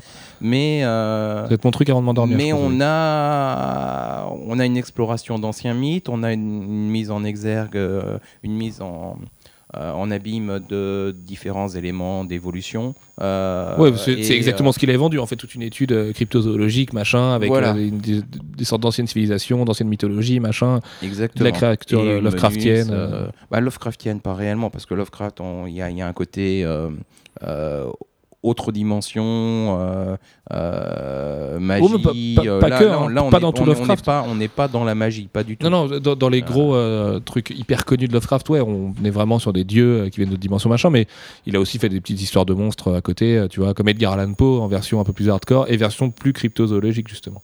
Et bon, c'est vrai que le, le 1 euh, était un peu lent, le 2, le 2 continue un peu sur la lancée, mais ça s'accélère. Euh, et euh, franchement, moi, je, suis bien accroché à la série. Euh, ça fera partie des choses que j'aurai envie de lire le mois prochain. Voilà. Bah, L'idée, de toute façon, c'était un peu comme American Vampire, de nous montrer comment l'humanité, en, changeant euh, une partie de l'histoire de l'humanité, comment nous montrer comment le, reste de l'histoire évolue autour de ça. Et ça, devrait être un peu l'idée avec ce qu'on découvre dans le, dans le premier numéro déjà. Moi, je, sais que le premier numéro m'avait un peu déçu dans le sens où déjà c'est lent et en plus je trouvais qu'il y avait un, démarrage un peu, euh, un peu facile au film des, enfin à la au style film de TF1 de, de 14h qu'on voit un peu euh, le samedi après-midi, dans le sens où tu as la, la, spécialiste du truc euh, qui, qui est appelée par le gouvernement pour aller étudier tel truc et qui a ce- 14h le samedi, c'est plutôt Walker Texas Ranger ou des séries pourries. Non, c'est le dimanche ça. C'est les films T'as- t'as- catastrophes t'as le confondu 14h. avec les téléfilms catastrophes de M6, mec. Non, non, non. Si, si, le- c'est sur M6, mec. Le, c'est comme le pic de Dante. et tout. Non, non, Enfin, tu vois. TF1 aussi. Ah non, Pas le justement, samedi, les... pas le Attends, samedi. les coups des. Si, les tremblements de terre, les volcans, les trucs comme Mais ça. non, le c'est dimanche, le samedi. reportage sur TF1 à cette heure-là, les gars. Non, le- c'est Walker, Révisez c'est le votre dimanche. grille TV, justement. messieurs. Walker, Attention. c'est le dimanche, justement. Et ben, c'est reportage le samedi, alors. Ouais, c'est le reportage et après le film catastrophe de, de l'après-midi, tu vois. Ouais, d'accord, mais c'est vrai que je regarde tellement jamais TF1 et encore moins le samedi après-midi que. Ah, tu vas pas assez manger chez tes parents le, le samedi midi, je Non, pense. bah non, je travaille le samedi. Ah midi, bah voilà. donc, euh, forcément. Et justement, tu devrais voir Walker le dimanche. Non, le jeu des culs le dimanche. Euh, Alfro, tu voulais nous parler de Lazarus numéro 1 de Greg Rucka et Michael Lark, qui sont un peu le pendant euh, maléfique de Shane Phillips et Ed Brubaker, qui sont le genre de mecs qui font le même genre de série, mais en aussi bien ou en mieux, ou après chacun ses préférences. Ouais, c'est un peu un couple échangiste, les deux. Ils arrêtent pas de chan- changer des scénaristes, euh, dessinateurs. Vu la euh. tête de chacun, tu as vraiment un truc dégueulasse dans le cerveau. Tout. Ouais, je, je connais pas la tête de, l'arc et, si Ruka, si. Non, il y a juste là que je vois pas, mais ouais, juste Bob Baker, euh, t'as pas trop envie qu'il rentre dans un couple échangiste. Mais bref, tout ça pour dire que c'est une très très très bonne série, euh, un peu un peu spéciale parce que c'est, euh, on a l'impression au début quand tu l'ouvres que tu vas lire une espèce de Mad Max, de, de Blade Runner, euh, Soleil Vert, tout, tout ce genre de, de trucs. euh, de, de cyberpunk euh, un petit peu euh, un petit peu facile et un petit peu ressucé et en fait pas du tout parce qu'il va matiner ça de- d'un- d'un vrai- une vraie histoire de polar parce que bon il y a, y ce qui fait le mieux. hein. voilà, c'est un petit peu de là d'où il vient et euh, d'un petit peu d'ambiance euh, film euh, de film japonais sur les samouraïs. C'est il y a un côté assez spécial sur le servage et compagnie. Et en final, ça, fait une, ça fait un mélange hyper dense, hyper complexe, euh, qui, qui livre pas du tout toutes ces infos dès le début. C'est euh, surtout qu'il explique pas le monde. hein. On, on- on le découvre euh, au fur et à mesure de l'histoire. Et, euh, et c'est vraiment hyper bien foutu. Et, euh, et en plus, Michael Lark, bah, il- pff, il- voilà, il est, il est C'est incroyable. vrai qu'il est très fort. Ce que j'ai feuilleté, c'est très très beau. Et euh, je pensais pas qu'il arriverait à faire un truc euh, plus science-fiction. Euh, c'est quand même un dessinateur qui aime bien coller au, au réel. Et, euh, et voilà, il...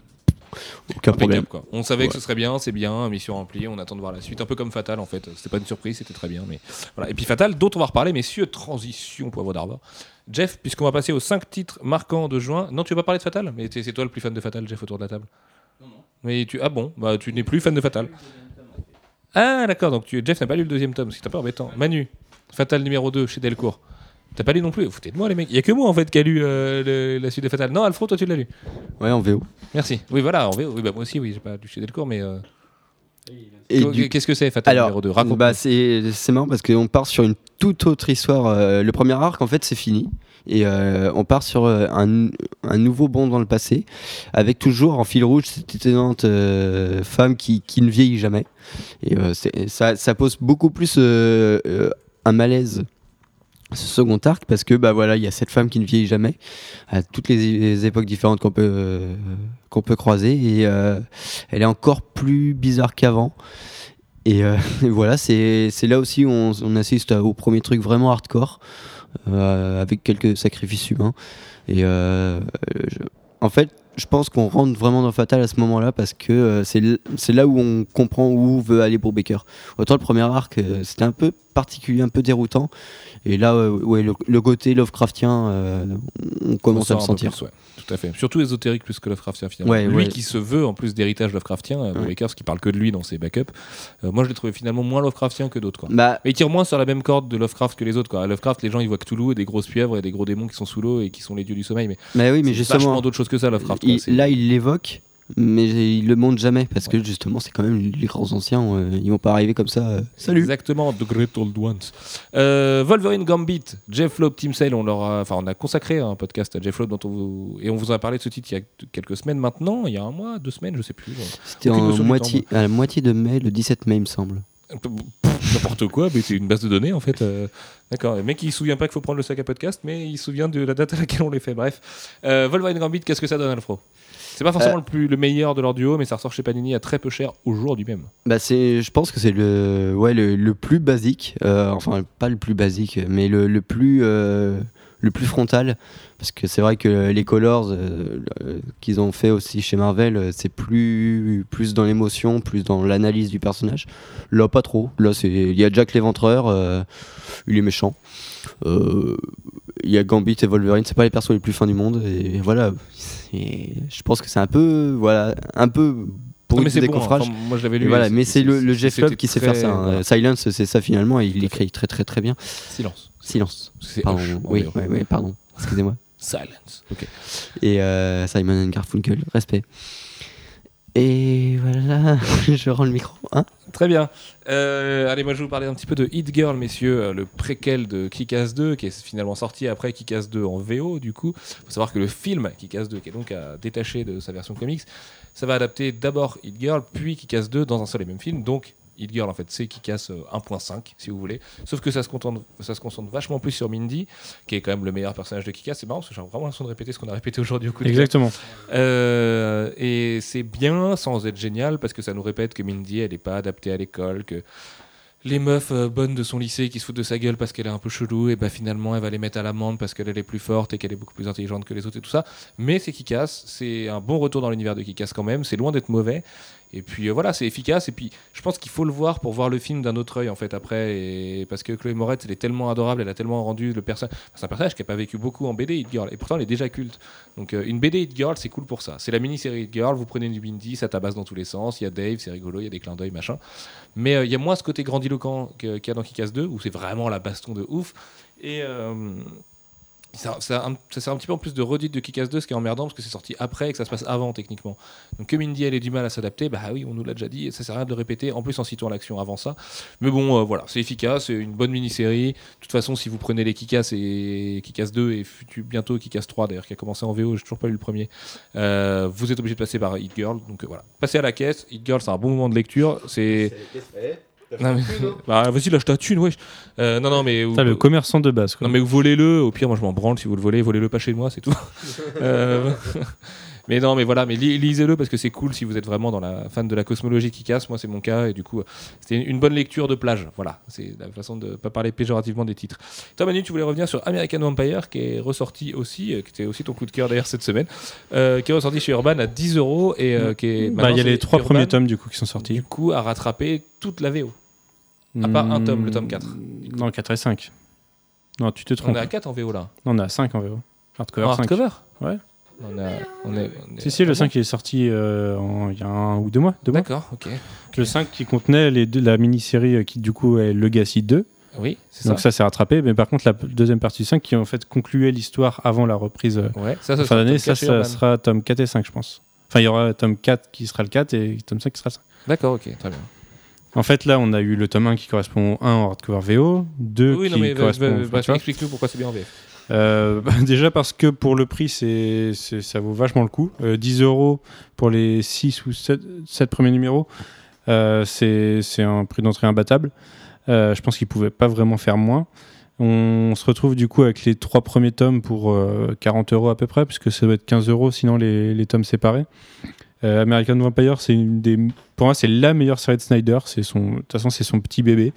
Euh, c'est, une revisite du, du mythe américain et de, de l'histoire américaine, mais en utilisant des vampires euh, de façon, du- du- d'une bonne façon. C'est pas les vampires qu'on voit dans Twilight. Ce qui est intéressant, c'est qu'en fait, ça, on l'a pas dit dans ton coup de cœur aujourd'hui, donc autant rajouter un peu de plus-value, c'est que les, chaque arc de American Empire pro, euh, On a, on- de 10 ans voilà, en fait, on dans le siècle dans le temps. dernier, et du coup on est rendu au rockabilly, au machin, on aura bientôt le disco. On est dans les, les années Là, 60, et, je euh, crois, dans Scott dernier Snyder, ouais, c'est ça, ouais. Et Scott Snyder avait dit que les années 70 et 80 allaient être mortelles parce qu'il va vachement se servir du background musical de ces deux époques et qu'il ne savait pas encore quand est-ce qu'on arrivait aux années 90 et 2000 parce que pour lui c'était bien trop tôt et qu'il avait beaucoup de choses à raconter sur le, le géopolitique de. Pourquoi t'as fait la prévue de Red Lanterns 21 maintenant alors qu'il est sorti aujourd'hui? Ouais, Parce que d'ici, il est sorti aujourd'hui. Ah bon d'accord, ah oui, c'est vrai que d'ici c'est bien sortir des préviews de trucs que les gens ont déjà lus en fait en entier. Ouais, puis ça permet aux lecteurs de se faire une, une idée de ce que ça donne maintenant, vu que c'est la nouvelle équipe. Exactement. En fait, je meuble parce que sans faire exprès, j'ai fermé le programme du podcast, donc je sais pas ce que c'est le prochain titre. Euh, si tu t'en souviens, Manu, le prochain titre VF marquant. En VF, non, je me souviens plus. Merci. Sandman, tome 2, messieurs. Sandman, vous vouliez en parler, Alfro et Jeff? Surtout Alfro. Euh, moi, c'est un tome que j'aime beaucoup parce que c'est le, numéro avec les chats. Et où on a une Ah. histoire entière euh, faite avec le point de vue des chats et c'est trop mignon. Et tu te rends compte qu'ils veulent tous nous tuer et prendre notre place. Mhm. Et, euh, et en fait, oui, ils ont raison, mais c'est effrayant quand Enfin, même. il y a le, Mais ils sont le trop chat mignons. des rêves aussi. Oui, et le chat des rêves. Voilà. Ouais. Il- En fait, c'est un peu perché dit comme ça. Mais euh, ouais, non, c'est bah, Sandman, quoi. C'est encore un, un immanquable. C'est vraiment hyper bien. Et euh, en plus, il y a Urban a mis la. pff, combien, combien de bonus Je sais.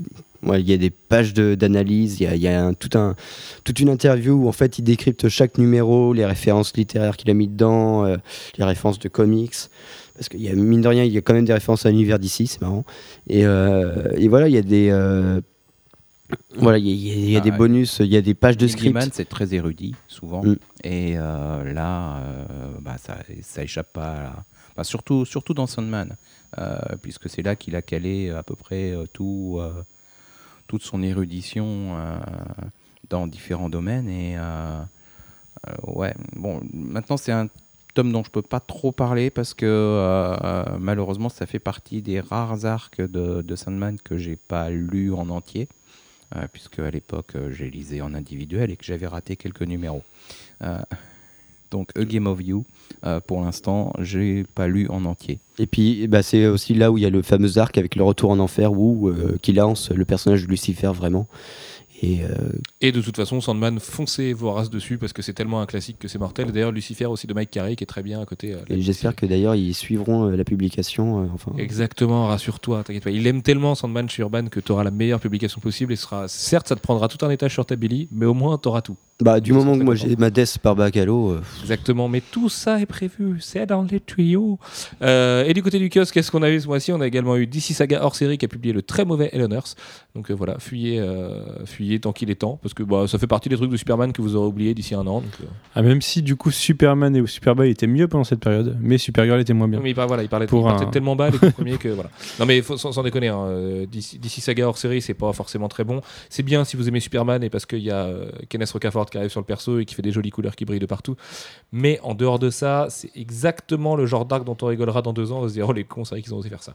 Et puis sinon, du côté de Panini Comics, vous avez forcément pas pu passer à côté. Marvel No se prépare et comme en VO, Marvel No se prépare d'une manière toute simple. On sort Uncanny Avengers 1 avant tout le monde. Euh, ce qui est intéressant, c'est que vous avez des éditions variantes qui sont dispo. Vous avez une édition qui coûte 22 euros. Il y a un t-shirt dedans avec euh, une couverture d'Olivier Coppel. Alors, c'est cher et c'est pas cher à la fois. Évidemment, il faut que le t-shirt vous plaise et qu'il vous aille et tout ça. Mais on peut quand même souligner le fait que Panini a envie de faire des vraies offres promo parce que 7 euros pour une couverture variante plus un t- euh, 22 euros pardon pour une couverture variante et un t-shirt, c'est quand même pas très cher. C'est pas donné, mais c'est pas très cher. Donc euh, voilà, c'est vraiment cool de leur part. Et puis euh, tout ça pour mieux vous préparer finalement au relaunch qui arrive. Et pour les gens qui seront à la Japan Expo Comic Con, euh, vous aurez pas mal de titres du relaunch qui seront dispo. Et puis de toute façon en boutique, a priori, il devrait. de dessinateurs d'Avengers aussi. Exactement, mais ça on va en reparler juste après Manu. Vous pourrez également retrouver tous ces numéros-là dans vos boutiques pendant la Comic Con a priori. Je pense Jeff que tu recevras tous les numéros Marvel Now de Panini Comics, les Thor 1, euh, Iron Man 1, tout ça pendant en fait que nous on sera à Paris à la Japan Expo. Donc hmm? N'y a pas de Thor 1 Bah non Thor c'est dans autre chose, c'est dans Avengers Universe. Oui mais et- Esprit Manu. Euh, et, et du coup, euh, vous pourrez vous délecter de tout ça, de Marvel No, ce sera très bien. Manu, développeur. Exactement. Je vous emmerde. Euh, oui, mais t'es marié maintenant, t'as le droit, on peut te chambrer. De toute façon, t'as t'as fait le choix de te marier. Euh, bref, messieurs, il y a un an, que se passait-il dans l'actu? Guess who's back? C'est ce qu'on mettait, puisque Scott Snyder et Gag Capullo ramènent un vilain classique. Bon, il y a prescription, on peut en parler, Manu. Ils ont ramené le Joker. Oui, dans Death of the Family, qui était le, le précédent arc de Snyder sur le titre, euh, un, un arc qui a été décevant pour beaucoup de gens. Euh, moi, je te pense pas à tout dire, parce que je pense qu'on a déjà tout dit sur Death of the Family, mais genre tout. C'est vrai. On a, on a tout découpé dans Death of the Family. Le truc, on le connaît par cœur, là. Moi, je trouve que c'est un arc qui, dont beaucoup en attendaient sûrement trop, et c'est pour ça qu'ils sont déçus. Moi, je l'ai trouvé euh, agréable à lire et, et pas forcément déconnant, mais voilà. On- je pense qu'on reverra le Joker et qu'il n'a pas fini son histoire avec. Ça me paraît, euh, ça me paraît assez sûr en effet. Euh, Qu'est-ce qu'on avait d'autre? On avait Marvel prépare l'AVX avec un relaunch. Bah, donc c'est Marvel No. Euh, toujours aussi bien Marvel No. Ouais, même si on pensait à l'époque que ce serait plus un relaunch dans le genre on modifie la réalité pour venir re- relancer les personnages à la Flashpoint. Finalement, on a Marvel No, c'est pas plus mal. c'est très très bon au niveau éditorial. Et, et oui, c'est pour l'instant, c'est l'année Marvel, on va dire. Euh, Image Comics veut nous vendre du sexe. Et c'est marrant parce que le dernier numéro de sexe est sorti aujourd'hui. C'est une mini-série de Joe Casey. Jeff, est-ce que tu veux en parler un petit peu? Euh, de sexe, eh bien écoute, c'est un peu comme La si série, hein, la série. la série Sexe, euh, c'est hum, comment dire, c'est Bruce Wayne qui aurait fait une promesse à, Alfred sur son lit de mort. Al- Alfred meurt. C'est pas Alfred hein, dans la série. Euh, bon, Imaginez-vous euh, l'univers Gotham City, euh, Batman. et tout son panthéon, et on les transpose ailleurs et on arrive un an après la, le retrait de. Alors, c'est pas Bruce Wayne qui. C'est pas Batman, euh, je me souviens plus comment il s'appelle, euh, mais euh, c'est un gars équivalent dans, un, dans une ville équivalente avec des vilains équivalents et des protagonistes équivalents. Et. Quel est quelles sont les conséquences potentielles à la fois pour lui mais également pour sa ville et euh, les différentes personnes qui gravitent autour de lui euh, de son retrait en tant que, que Batman. Euh, et c'est ça qu'explore euh, la série Sex. Et a priori, euh, euh, bon, moi j'en suis qu'au 2. Ah. Du coup, je sais pas où va le 3, mais euh, ni le 4 d'ailleurs. J'allais dire dans ton cul, ce qui est marrant Mm. vu le nom de la série. Hein, c'était mal. Voilà. Humour, humour s'il vous plaît. Euh, Mais, euh, ouais, non, mais c'est- plutôt cool. Franchement, c'est intéressant comme série. Euh, on voit bien les, les, les, les- les parallèles avec Batman et son univers. Et je, alors, elle- c'est très. comment dire Enfin, le titre est très. Ah euh, Non, je ne t'aiderai pas. Je vois ce que tu veux dire. Non, mais très oui, ça- vendeur, c'est entre vendeur guillemets. et menteur un peu. euh, vendeur et menteur. Vous avez pas oui. que du cul il y a- l'intérieur, rassurez-vous. il y a du cul, mais pas tant que ça. Euh, Il y a du cul. mais pas tant que ça. C'est super mignon. Il y a du cul. Voilà. Euh, mais ouais, non, c'est, franchement, c'est quelque chose dont je- que j'attendais pas forcément et j'ai trouvé ça très intéressant. C'est vrai. Exactement. Voilà. Merci Thierry. Euh, Rise of the Third Army, un crossover des du côté des Green Lantern à l'automne. Et Manu, euh, l'avenir de la merde. dit que c'était de la merde et que c'était aussi le dernier truc de Jeff Jones qui concluait son arc Ouais. de 8 ans. Bah, dommage parce que c'était vraiment. C'est un podcast où on parle que des derniers podcasts qu'on a fait ce soir. J'ai l'impression. C'est horrible, on s'en sort pas. Vas-y Manu. Oui, bah, c'était, euh, c'était le, en effet le dernier arc de Jeff Jones sur, le, sur, euh, sur Green Lantern. C'est un Rise of the Third Army. C'était le, le plan des, des gardiens dans, dans, dans les New 52 et c'était. Ça vaut pas euh, Rise of the. Wrath of the First Lantern au niveau, euh, au niveau nullité, mais euh, c'était quand même pas terrible. Et euh, voilà, ça s'est à peine fini, ça a été bâclé. Ça s'est justement fini sur le début de Wrath of the First Lantern et tout ça pour une fin nulle. Voilà. C'était son avant-dernier arc techniquement, même si pour Très moi ça englobe les deux. Euh, Marvel annonce Thanos Son of Titan qui a été annulé depuis. Qui a été annulé et qu'ensuite on a eu euh, Thanos Rising justement. Alors, on a eu des republications des trucs Starlink, Thanos Quest, euh, Thanos euh, au pays de Candy, euh, Thanos tout ça, Thanos fait des crêpes. Et puis là maintenant on a Thanos Rising qui a l'air de déplaire à 99% de la population des, des lecteurs de comics et que moi je trouve assez mortel. Bah, disons qu'il donne une, des origines un peu trop humaines, un peu trop. Ouais, un comportement un peu trop humain à Thanos, même si. Enfin, Ah ouais, surtout dans le Thanos- premier numéro. Thanos c'est pas juste le mec qui veut se taper la mort et qui pète des étoiles parce que ça le fait triper aussi. Enfin, il est, il est devenu méchant pour quelque chose. à un moment Ouais, mais ça, ouais, ça aurait pu être. Enfin, il aurait pu ne pas être gentil à la base, tu vois, ou ne, ne pas avoir une, justement une enfance si humaine que ça. Il faut quelque chose pour te faire devenir Pour moi, il est trop humanisé. il- Enfin, le, y a que Jean-Marc Morandini qui est né méchant. euh. la, la, la vie sur Titan, pour moi, est beaucoup trop humaine pour, euh, pour que ce soit réaliste. Et c'est. Non, mais c'est vrai que ça prend beaucoup de trucs de nos sociétés. T'as l'impression qu'ils sont pas trop creusés la tête à se dire Hum, est-ce qu'on va développer des vrais trucs, des vraies autres sociétés extraterrestres? Non, non, non. C'est une société comme la nôtre où ils ont des têtes un peu cheloues. Voilà, Voilà. l'explication de. Et encore, c'est Thanos qui a la tête la plus chelou. C'est marrant parce parce que qu'il est Jason. Aaron, il est balèze pour imaginer des sociétés extraterrestres, des trucs un peu barrés et tout, et il est très très sage avec, euh, avec Thanos Rising, mais je pense qu'il est très encadré parce que Marvel veut faire de Thanos euh, Après, il y a- son, son gagne-pain. Il y a des bonnes idées sur le 2 et le 3. Le premier, pour moi, était très décevant. Le 2 et le 3, on développe un peu plus des trucs un peu. Enfin, c'est un peu plus sympa, quoi. Un peu plus, très bien. Euh, Qu'as-tu fait au mois de juin, Manu? Attention, roulement de tambour. Je ne sais pas trop. Euh, je me suis marié, bon, ce week-end. Euh, voilà. T'as fait une grosse connerie, putain, quand même. Non, t'as surtout fait ton enterrement de garçon. Parce que Avant- avant ça, j'ai fait côté mon- au mariage aussi. J'ai fait mon enterrement de vie de garçon en début de mois. Euh, assez chaotique. Il paraît qu'il y a des photos que j'ai pas encore pas vraiment vues. euh, des photos et des compte Vine aussi. hein. Ouais, j'ai un compte Vine, allez-y. Vous avez Manu déguisé en femme. J'ai passé pas mal de temps à préparer mon, euh, mon, mon mariage. Le lapsus. j'ai aussi. euh, Eh, je voudrais rendre à Manu ce qui est à Manu. C'était un magnifique mariage. hein. On s'est vraiment éclaté. euh, le cadre était hyper beau. Bon, c'était pluvieux, donc c'était heureux. Euh, on a hyper bien mangé. On était tous fin bourrés comme des cochons. On a dormi à trois dans le coffre de la 206 à deux, professionnelle. À deux, du coup, puisque Manu, euh, Max, notre ancien graphiste, a dormi avec la cousine de Manu. Voilà. Manu lui ayant dit que sa cousine se sentait seule. T'aurais jamais dû dire ça. Non, c'était un, super moment. euh, voilà. On a plein de vidéos qui resteront en off que vous pourrez peut-être voir si vous nous soudoyez avec plein d'argent à la Japan. Alors moi, il y, a- il y a Alex et Jeff qui m'ont fait rêver, et particulièrement Alex Ah, sur, la, sur la piste de de, Jeff et danse. Alfro qui, qui dansent. hein. J'ai tout. Mais c'était magnifique. Hein. j'ai Alfro sur la de piste de danse, danse, mais je m'en suis pas remis encore. Ouais, non, moi non plus. Je les regarde tous les jours quasiment.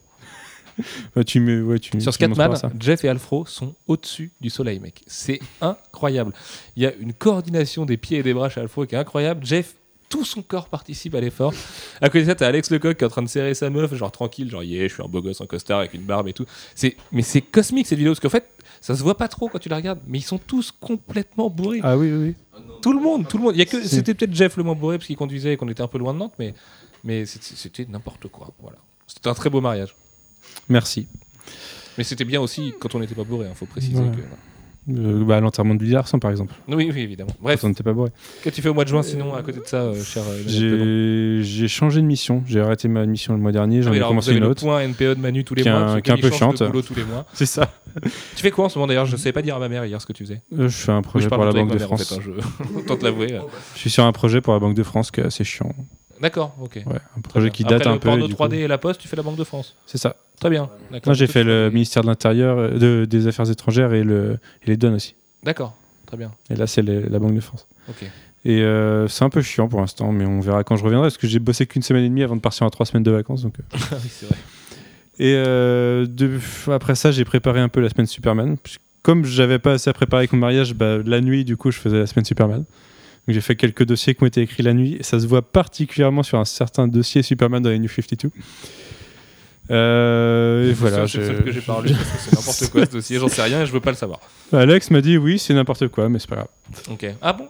T'as dit ça? Il faut, sa- faut savoir que j'ai délégué cette semaine spé- spéciale à Alfro dans les grandes lignes pour qu'il s'occupe quand même du contenu, de la relecture et tout. Moi je sais pas, qui dit à Manu c'est n'importe quoi, mais t'inquiète, on le publie quand même. Non, Moi j'apprends des choses là. Moi j'avais dit, faudra peut-être l'étoffer un petit peu, parce qu'il est tard. Et euh, Alex a dit, j'ai un peu la flemme de l'étoffer, parce qu'il est tard. Très bien. Non mais c'est pas grave parce qu'Alfro a super bien bossé. Non. Alfro. Alors là, Alfro gueule à côté, mais non, mais Al- je veux pareil. Non, Alfro ça, je chez l'ai Alfro, fait il a très j'ai très fait bien deux jours organisé avant. sa semaine Superman, il a bien mené sa barque. On a fini avec trois jours de retard, mais c'était c'était la semaine qui allait jusqu'au 23 juin, mais on l'a fini ce matin en fait. hein. On est le Bah, 26. c'est un problème qu'en fait, on avait, on avait fait trop de dossiers par rapport à ce qu'on avait prévu par, de publier par Au jour. début, il n'y avait pas trop de dossiers dans le planning, c'est là que j'ai pas compris ce qui s'est passé en fait. Ouais, mais bon, bref, on s'en et fout, c'est- c'est la interne ça. Enfin voilà, et maintenant, bah, je, je profite un peu de mes vacances et, et voilà. Très bien. Donc, il y a une destination pour ta- ton voyage de noces? Pour l'instant, non, on est, on est en train de se décider là. D'accord. On va dire ça le mois prochain. C'est Non. c'est tout à fait typique. Euh, Alfro, Bah moi j'ai fait la semaine Superman. Donc euh, ouais voilà, j'ai pas dormi beaucoup non plus. ça va, bravo, tu as une médaille, c'est ça? Ouais, mais ouais. Je, je- Je te rémunère en autre chose. Je voudrais ca- mes carambars et Il paye, il paye pas une seule soirée cet enfoiré. Il vient chez moi, allez hop, on se sert dans mais, euh, les bières, euh, tu crois que je les amène pas non plus marre. Oh, oh, eh, eh, eh, on parle des deux packs de vin qui ont fini chez Jérém. Non, mais on s'en fout. on s'en fout. mais qu'est-ce que tu racontes là? Bref. Euh, sinon, qu'est-ce que j'ai fait en juin? À part ça, j'ai rien fait. Euh, ah, j'ai vu mal au style, ouais. Ouais. Il a essayé de trouver un boulot. Bah, autant vous dire qu'il a pas réussi. hein, donc, euh, Alors là, il nous assure qu'il sera pas à la Comic Con, parce qu'il aura un boulot d'ici jeudi prochain. On prend les paris. hein. Je- 10 euros, 10 euros, 10 euros. On met 10 euros? 10 euros, 10 euros que, que Alfred ne travaille pas dans une semaine. Ah, Alors mais qu'il nous l'a le- après-midi, une il mission m'appelle le vendredi. Et bah tu repars. Ah, mais t'es gentil, j'aurais pas les moyens de me payer le train. Mais c'est bon, on te le paye ton train. Mais non. Euh, Crétin. Tu sais très bien en plus qu'on va te les payer tes 4 jours, euh, espèce de. Mais non. Mais allez, bon bref. Oui, mais c'est parce que j'ai acheté des hardtoys, j'aurais jamais dû faire ça. Et oui, voilà, parce qu'Alfro il rentre de soirée chez moi, il achète des hardtoys, le lendemain il reçoit un, il reçoit un mail, euh, envoie de votre commande. Il se dit, mais j'ai jamais fait de commande. Ah si, 3h45. Ah bon? Très bien, bah, j'ai donc euh, 40 euros d'hardtoys qui arrivent chez moi. Ils sont beaux au moins Ouais, ouais, euh, ouais. Enfin, il y en a un que j'aime pas du tout, mais. Ok. T'aurais dû l'offrir à Manu pour son mariage. Non, ça aurait été salaud. Euh, vu vu Non, parce que lui, lui il l'aimera peut-être. Euh, Oui, non, mais vu le truc, euh, c'est bah, c'est un poisson qui se pêche. Ah non, ça lui aura pas plu. Donc, euh, ouais, non, c'était pas, c'était pas des diables. Très bien. Alors par contre, il va falloir vraiment accélérer. Qu'est-ce que t'as- t'as- C'est tout en juin? Ouais, mais ouais, ouais. Ok, mais c'est- c'est- C'était rapide un jeu. hein. C'est c'est déjà pas mal. Ouais, bon, bon, non. Euh, Al- euh, Jeff, Bon, moi, ça va être rapide. Euh, J'ai été euh, Au tennis. voir. euh, oui, j'ai été au tennis. t'as voilà. gagné? Euh, ben euh, non, j'ai fait un match. euh, j'ai fait, j'ai fait le match le communauté 3h30, qui veut- 3h30 de 3h30 de match. Mais Bah, avec euh, mais bon, j'ai vraiment des circonstances atténuantes. Et tu sais que t'as- plein de lecteurs derrière toi qui nous envoient des messages. Il faut que Jeff il gagne. Allez, Jeff. Oui, oui, oui, ben là j'étais très vexé quand même. hein. Ah, c'est vrai qu'il était que vénère. Moi, je vu après, il était vénère. Franchement, c'est un match que je pouvais pas perdre et, et je l'ai quand même perdu.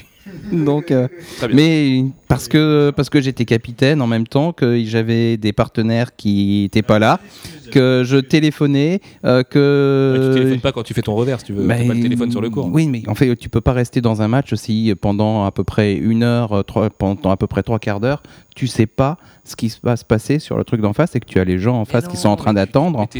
Eh, mais non, je peux pas, je peux pas, moi, je peux pas. t'as envie de le tuer Bref, en face. enfin bref, peu importe. euh, De toute façon, j'ai fini par le perdre et euh, franchement, j'étais très vénère. Euh, Autre chose en juin? En juin, euh, Il a ramené sa femme et son fils après quelques coupes de champagne chez... au mariage. voilà, j'ai été au mariage de Manu, j'ai été voir euh, Star Trek. Ah oui, moi, j'ai beaucoup aimé. Mais bon, ça, ça va surprendre personne. J'aime beaucoup en règle générale. Pas tout. Mais euh, euh, non, non, j'ai bien aimé. Euh, j'ai trouvé que c'était un bon Cannes, même si c'est un Cannes différent de, de celui de l'univers originel. Euh, mais c'est pas un spoil, tout le monde le tout. sait que, que c'est Cannes. Euh, il suffit de lire les. Ah, j'avoue que c'est un bon cadre. c'est pour ça que je croyais que c'était pas un spoil. Non, mais si, c'est un spoil. Parce que le moment où il dévoile, bah, en même temps, il y a prescription, il est sorti depuis un moment maintenant, il est quasiment plus en salle, mais c'est- calme. Voilà. Euh, franchement, c'est un bon film. Si, même si vous connaissez pas l'univers Star. Trek, euh, allez, c'est un bon moment. C'est Oui, pas, c'est ça, ça, rien d'exceptionnel en, en tant que tel. Euh, comme mais c'est, euh, vous en souviendrez pas trop en fait. Oh, il passera sur le- W9 dans deux ans. Voilà, il va passer. Il va passer, forcément. Bref. Exactement. Euh, et puis, ben, Man of Steel aussi. Et puis, et puis voilà. Très bien.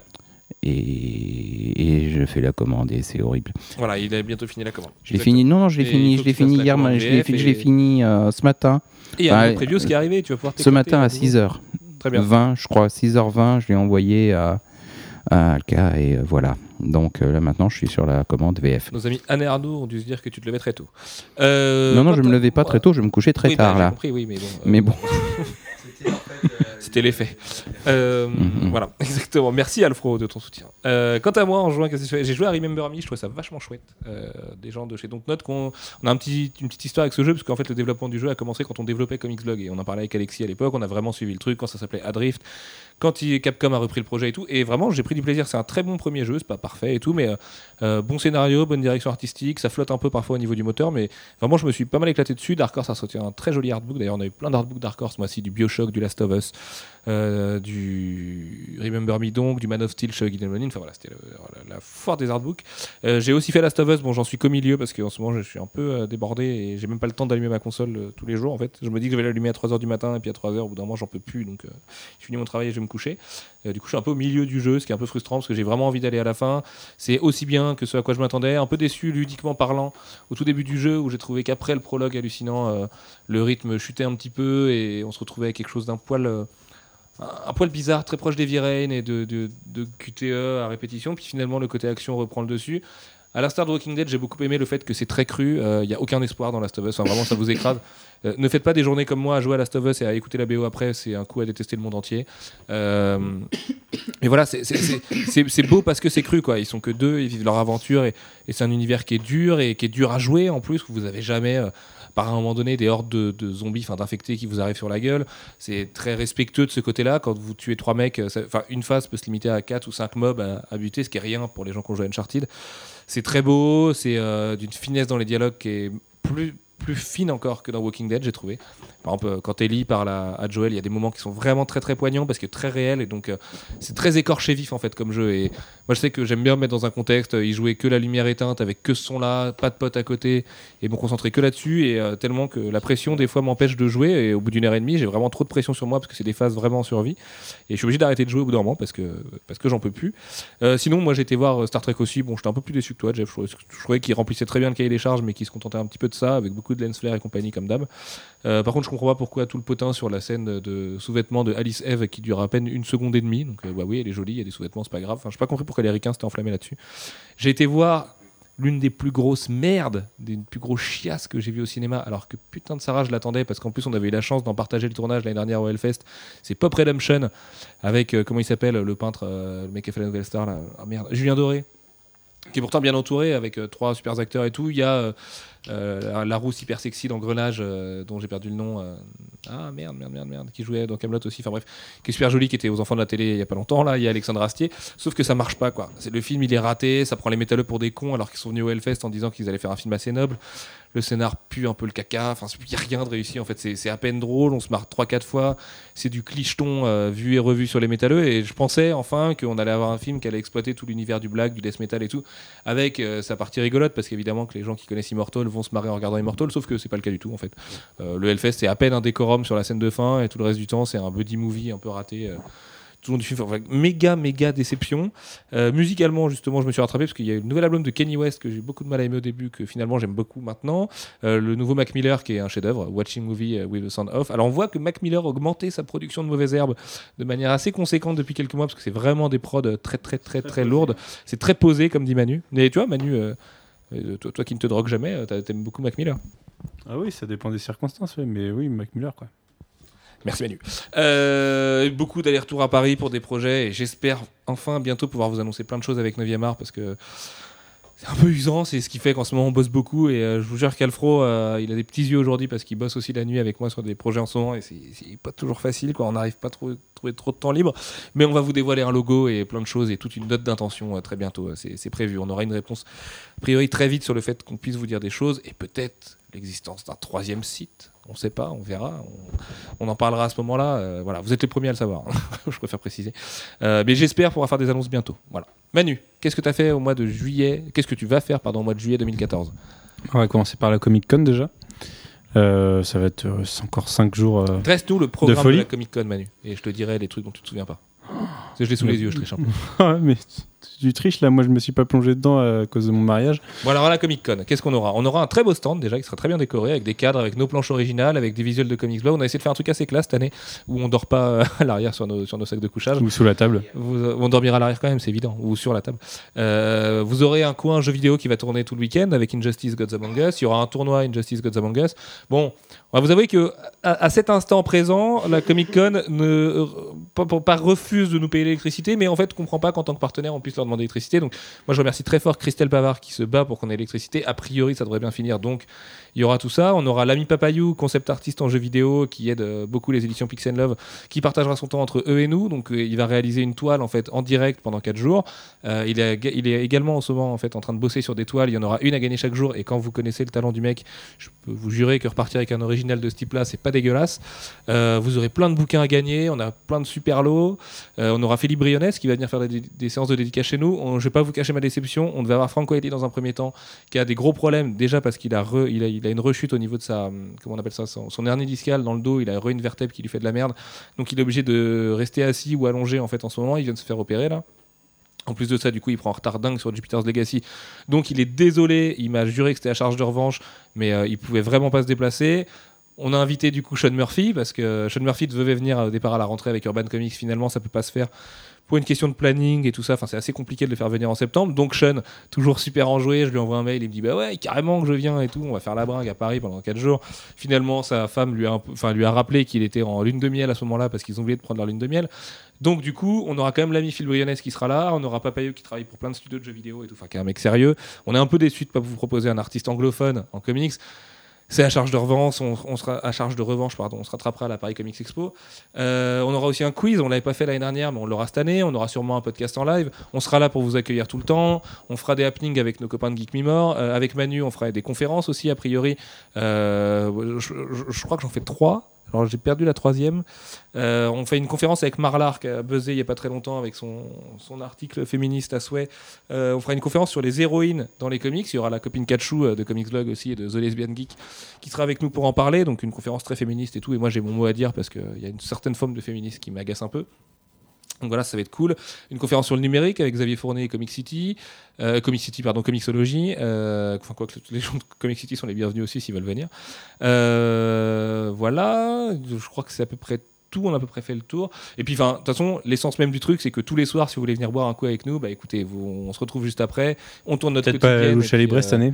Peut-être pas la Lucha Libre, parce que l'année dernière, on était un petit peu trop du coup, mais Nous, euh, la Comic Con, en fait, on va pas vous mentir, c'est un peu notre festival préféré parce que c'est le festival où on vous voit tous, les lecteurs, et c'est hyper cool. On passe 4 jours de folie déjà parce qu'on fait la fête tout le temps et qu'on est toujours dans un état un petit peu. euh, voilà, ça, tangue un petit peu la journée, mais enfin, on se marre toujours à mort. Et là, ça va être une belle édition parce que mine de rien, il y a beaucoup de choses. Euh, du côté des artistes, vous avez vu qu'il y a Steve Epting euh, qui est invité par la Comic Con mais qui sera aussi un petit peu chez Panini. Vous avez Mike Deodato qui sera là. Vous avez Dustin Weaver, donc c'est quand même trois très gros artistes. Vous avez David Finch en invité d'honneur. Panini qui invite aussi Roland Bosky et des gens dont j'ai perdu le nom. Oh putain, je me sens con là, je sais plus les invités de Panini. Mais euh, voilà, donc au final, la Comic Con s'y est pris mal et tard dans sa communication, on est d'accord, parce que même nous, on n'a pas encore toutes les garanties qui font qu'on peut vous sortir un vrai programme en bonne et due forme. J'espère que demain, jour de diffusion du podcast, je vous aurai fini le truc qu'on aura mis sur le plan où on est, tout ça, enfin voilà, que tout soit calé. Euh, on va pas vous mentir, l'affiche, on l'a découverte en prenant le métro. Donc euh, voilà, on, avait même on était censé avoir la primeur de l'affiche, on n'a pas eu au final. Ça a été un petit peu fait tout à l'arrache, mais il y a vraiment des très beaux artistes. Euh, encore une fois, Deodato, David Finch, Justin Weaver, Steve Epting, c'est quand même pas des branques. Euh, Il y a Mac Huddleston aussi qui sera sur, sur le stand de Panini. Euh, et puis voilà, puis du côté des artistes de comics, c'est pas mal. Vous avez Alexis Briclot qui sera là pour, le, pour Remember Me du côté des jeux vidéo. Euh, vous aurez du gameplay de Castlevania Lords of Shadow 2, c'est une exclue mondiale quand même. Un peu de Batman Arkham Origins a priori. Il y a beaucoup de jeux vidéo encore. Beaucoup de jeux vidéo, ouais. C'est sûr que c'est pas une Comic Con à proprement parler. L'organisateur a fait une interview il y a pas très longtemps. Il expliquait qu'il voulait vraiment copier le modèle San Diego. Le problème, c'est qu'ils n'ont pas les moyens et qu'il faudrait recentrer sur les comics. On avait dit ça l'année dernière, sauf qu'on avait voulu nous écouter. Cette année, on sait, l'année prochaine, a priori, on devrait travailler vraiment main dans la main avec eux pour avoir une guest list qui va piocher dans le cinéma geek avec des noms comme Kevin Feige, comme, euh, comme Kevin Smith aussi. Voilà, travailler vraiment à long terme et euh, bien en amont pour avoir des vrais gros artistes de comics, faire des trucs à thème, que Urban Comics viennent aussi sur place. Enfin, voilà, il y a plein de choses à faire avec la Comic Con. Je pensais honnêtement que ce serait une catastrophe jusqu'à il y a peu de temps. Et finalement, l'organisation qu'elle est en train de prendre est plutôt très solide. La Japan Expo, voilà, c'est encore le moteur du truc. On sait très bien que les gens viennent pas beaucoup pour la Comic Con, mais raison de plus pour vous, venez parce qu'on va juste se marrer entre fans de comics et qu'il y aura toujours des trucs à Il se y aura le Tardis en plus. Il y a le Tardis. Et en plus, Il y a la cantina aussi, je crois. exactement. Il y a une cantina Non, il n'y a pas. Il me semble qu'il y a la C'est vrai cantina. en Ah, Il y a peut-être un truc de cantina. Vous avez les acteurs de Buffy, c'est quand même pas rien. Bon, même si le système est un petit peu chelou, tout ça, mais euh, il y a de quoi se marrer pendant 4 jours. Il y a les copains de Geek Me qui seront là, les copains de Gameblog qui seront là. On va faire les cons. Enfin voilà, ce sera, ce sera cool. On veut vraiment qu'il soit une grande famille geek en fait qui se réunisse à ce moment-là et, et ça va être une belle fête comme tous les ans a priori. Même si tout le contenu n'est pas réuni pour en, en faire un, un truc absolument parfait. Voilà. J'ai fait le tour? De la Comic Je pense. Ouais, il n'y a, pas d'autres trucs à annoncer à la Comic Con. J'ai l'impression qu'on avait d'autres trucs à nous qu'on oublie d'annoncer. Si, quand même, sur les lots, euh, on va remercier Christoby sur Twitter. Je crois que c'est at Dreaming Goldfish qui nous a filé aujourd'hui plein de TP dont il se séparait parce qu'il est, il se déménageait. La chance que vous avez, c'est qu'il était hyper soigneux, donc les TP sont quasiment en état neuf et que tout ça, c'est des trucs qu'on va vous refiler en lot en plus des lots qu'on avait déjà prévus. Donc un peu de figurines, euh, on a les Urban, enfin les éditeurs et tout qui vont nous dépanner quelques, quelques lots à droite à gauche et tout. On devrait avoir pas mal de trucs à faire gagner. euh, vous repartirez pas les mains vides de toute façon. Donc euh, voilà, venez vous marrer au concours Injustice, venez vous marrer au quiz, venez faire un podcast avec nous. euh, on va triper. Et Alfro fait du pole dance. Et Alfro fait du pole dance, exactement. Euh, voilà, bah oui, bah écoute, sur mon programme, moi j'ai fait à peu près le tour. Euh, Qu'est-ce que tu vas faire sinon en juillet, Manu? T'as peut-être d'autres choses de prévues, des vacances, des trucs euh, Ouais, pour l'instant, je me repose, je suis en vacances. Euh, je- bah, la fin de mes vacances, en fait, c'est la Comic Con. D'accord. Après, je vais reprendre le boulot et voir ce que ça donne. Et espérer qu'il y ait un peu de soleil en dehors du boulot. Je te rappelle juste que j'aurai besoin de toi pendant la San Diego Comic Con. Il va falloir qu'on la couvre euh, comme Ouais, ouais. ces deux dernières années. Ça va être Ouais, sportif. On va bien se marrer. On va s'enfermer dans une, dans une chambre et. Mais je m'habitue à pas dormir. Donc Oui. ça sera bon pour les horaires. C'est- bien, t'as vu hein C'est pas mal. C'est- mais tu euh, ton visage change un peu, tes yeux changent de place au bout d'un moment. Ouais, mais du coup, on peut regarder plein de séries la nuit et tout, c'est bien. C'est vrai. Mais tu, si tu veux, si tu dors pas en ce moment, tu feras un comparo avec les premiers coups de cœur qu'on a fait. L'autre jour, je regarde jamais nos vidéos. J'ai regardé un coup de cœur, mes yeux étaient quand même vachement plus hauts que ces derniers temps, ce qui me fait assez peur. Euh, bref, Alfro, qu'est-ce que tu vas faire en juillet C'est pas les cheveux qui, qui disparaissent qui font ce Il y a aussi les cheveux qui Ouais. disparaissent, mais je t'emmerde. D'accord Euh, bah, moi, je vais me faire une orgie de cinéma parce que World War Z, euh, Pacific Rim et bon, Wolverine. Mais voilà. euh, Et Monstre Academy aussi. et Monstre Academy, voilà, c'est ça le troisième que je cherchais. Ne fait- Je vous le dis, hein, faites pas la blague sur le fait qu'il s'appelle Sullivan. Ça fait 10 ans que j'en souffre de cette blague-là. Oui, le monstre, le gros, là, il s'appelle Sullivan, d'accord. C'est pas moi. Et en plus, il, est vachement, il a vachement plus de cheveux que moi, ce monsieur. Ah oui. Ouais. Ah, quoi plus bleu. Bref. Et euh, tout ça pour dire que voilà, ça, je pense que ça va être un, un bon été.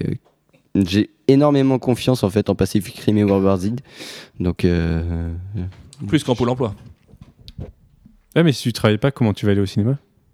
Bah, je vais lui payer son billet de ciné. Alfro, viens, je vais au ciné, viens avec moi. T'as pas de thune Bon, allez, je te le paye, c'est bon, on s'arrange.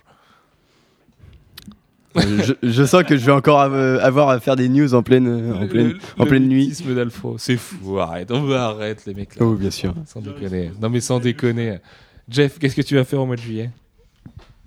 Eh ben, moi, je pense que pendant que vous serez en train de vous amuser à la Comic Con, moi, je serai, je resterai à la boutique. Donc, euh, ça sera cool aussi. Différemment. Allez soutenir Jeff Mhm. si vous n'êtes pas à la Comic Con. Ouais, bah, euh, si vous ne pouvez pas aller à la Comic Con, venez me voir. Et puis, et puis euh, au pire, je vous filerai des vidéos de lui qui danse si ça peut vous inciter à y aller. Voilà. C'est malin. Vous y allez, une fois que vous avez votre preuve d'achat, je vous montre la vidéo. Non, non, c'est sur- c'est tout sur mon iPhone. Non, mais c'est des, c'est des trucs que j'ai fait. Manu, arrête de m'envoyer cette photo de Will Holland, putain, pas à tous les podcasts. Oh, mais ça y est, je vais être. Non, et puis sinon, ben, je vais certainement voir Wolverine, et puis, euh, et puis, et puis ça va, voilà. Et puis, je vais peut-être jouer au tennis aussi, mais bon. Tu vas aussi Mm. aller voir World War Z et Pacific Rim, a priori. Euh, World Z, je sais pas. Pacific Rim, je pense. Euh, je, je sais pas. Si, si je vais voir World Z, j'irai le voir avec vous. Hmm. World World, War War Z. Jeff fait World Z. Et ben, World Z. Pacific Rim aussi d'ailleurs. Ah, parce que je vais pas, je pense pas que je vais entraîner euh, grand monde dans ma famille. Oh, bah, tu peux les emmener, hein. ils sont quand même clients de cinéma fantastique, ils vont adorer ça. Hmm. On verra. ok, t'as l'air convaincu. Euh, bon, moi en juillet, bah, San Diego, déjà, on va vous faire une belle couverture de San Diego cette année. On n'y on sera pas, mais bon, on va essayer de faire euh, du mieux possible. Je vais jouer à Hotline Miami qui est dispo sur le PSN depuis aujourd'hui. Ce qui est, euh, alors, c'est peut-être un détail pour vous, mais pour moi, ça veut dire beaucoup. Parce que moi, Hotline Miami, j'y joue sur Ah, Mac, sur Dieu. Steam. Et le problème, c'est que ça lag, ça rase, c'est que c'est un jeu que j'adore parce que c'est un GTA-like à l'ancienne, mais avec l'ambiance de Drive. Et euh, enfin, c'est un copain qui fait la musique et tout, et, et c'est mortel. C'est Perturbator. Allez checker euh, Perturbator sur SoundCloud pour les gens qui aiment bien le néo retro wave. Je crois que ça s'appelle comme ça. Enfin, les, les musiques à la Drive, quoi, les trucs à la Cliff Martinez là. Euh, donc ça, ça va être génial. Deadpool the Game. Je vais rattraper la campagne solo de StarCraft 2 Heart of the Swarm parce qu'elle me fait vraiment de l'œil en ce moment. Pareil, j'ai pas mal de jeux Metal Gear à, à faire. Et puis euh, voilà, en juillet, euh, après, ça va être beaucoup de boutiques aussi une fois la Comic Con passée. Et puis euh, les vacances, ce sera en août. Donc juillet, ça va être boulot, boulot, boulot, boulot, boulot, boulot encore. Mais bon, ça va être très bien parce que c'est du boulot qui est intéressant. N'est-ce pas? Voilà. Je crois qu'on a tout dit. Je suis épuisé, je suis dans un état de nerfs on se dit à la semaine prochaine? Alors la semaine prochaine, Jeff, tu ne seras pas avec nous puisqu'on va enregistrer un podcast en direct de Paris, du coup. Yeah. Mais euh, Jeff, je te souhaite euh, à dans deux semaines. Enfin, même si en vrai, on se revoit dans quelques non, heures, non, on mais, se revoit demain. euh, déjà. Tu peux dire aux auditeurs à dans deux semaines. Jeff, fais un message solennel à, À la, dans deux semaines. à la Valérie Giscard d'Estaing. Au revoir. Merci, Jeff. Euh, puis voilà, bah, c'est tout. Écoutez, on va vous laisser. On vous fait plein de gros bisous. À la prochaine, tout le monde. Ciao, ciao. Salut. Bye bye.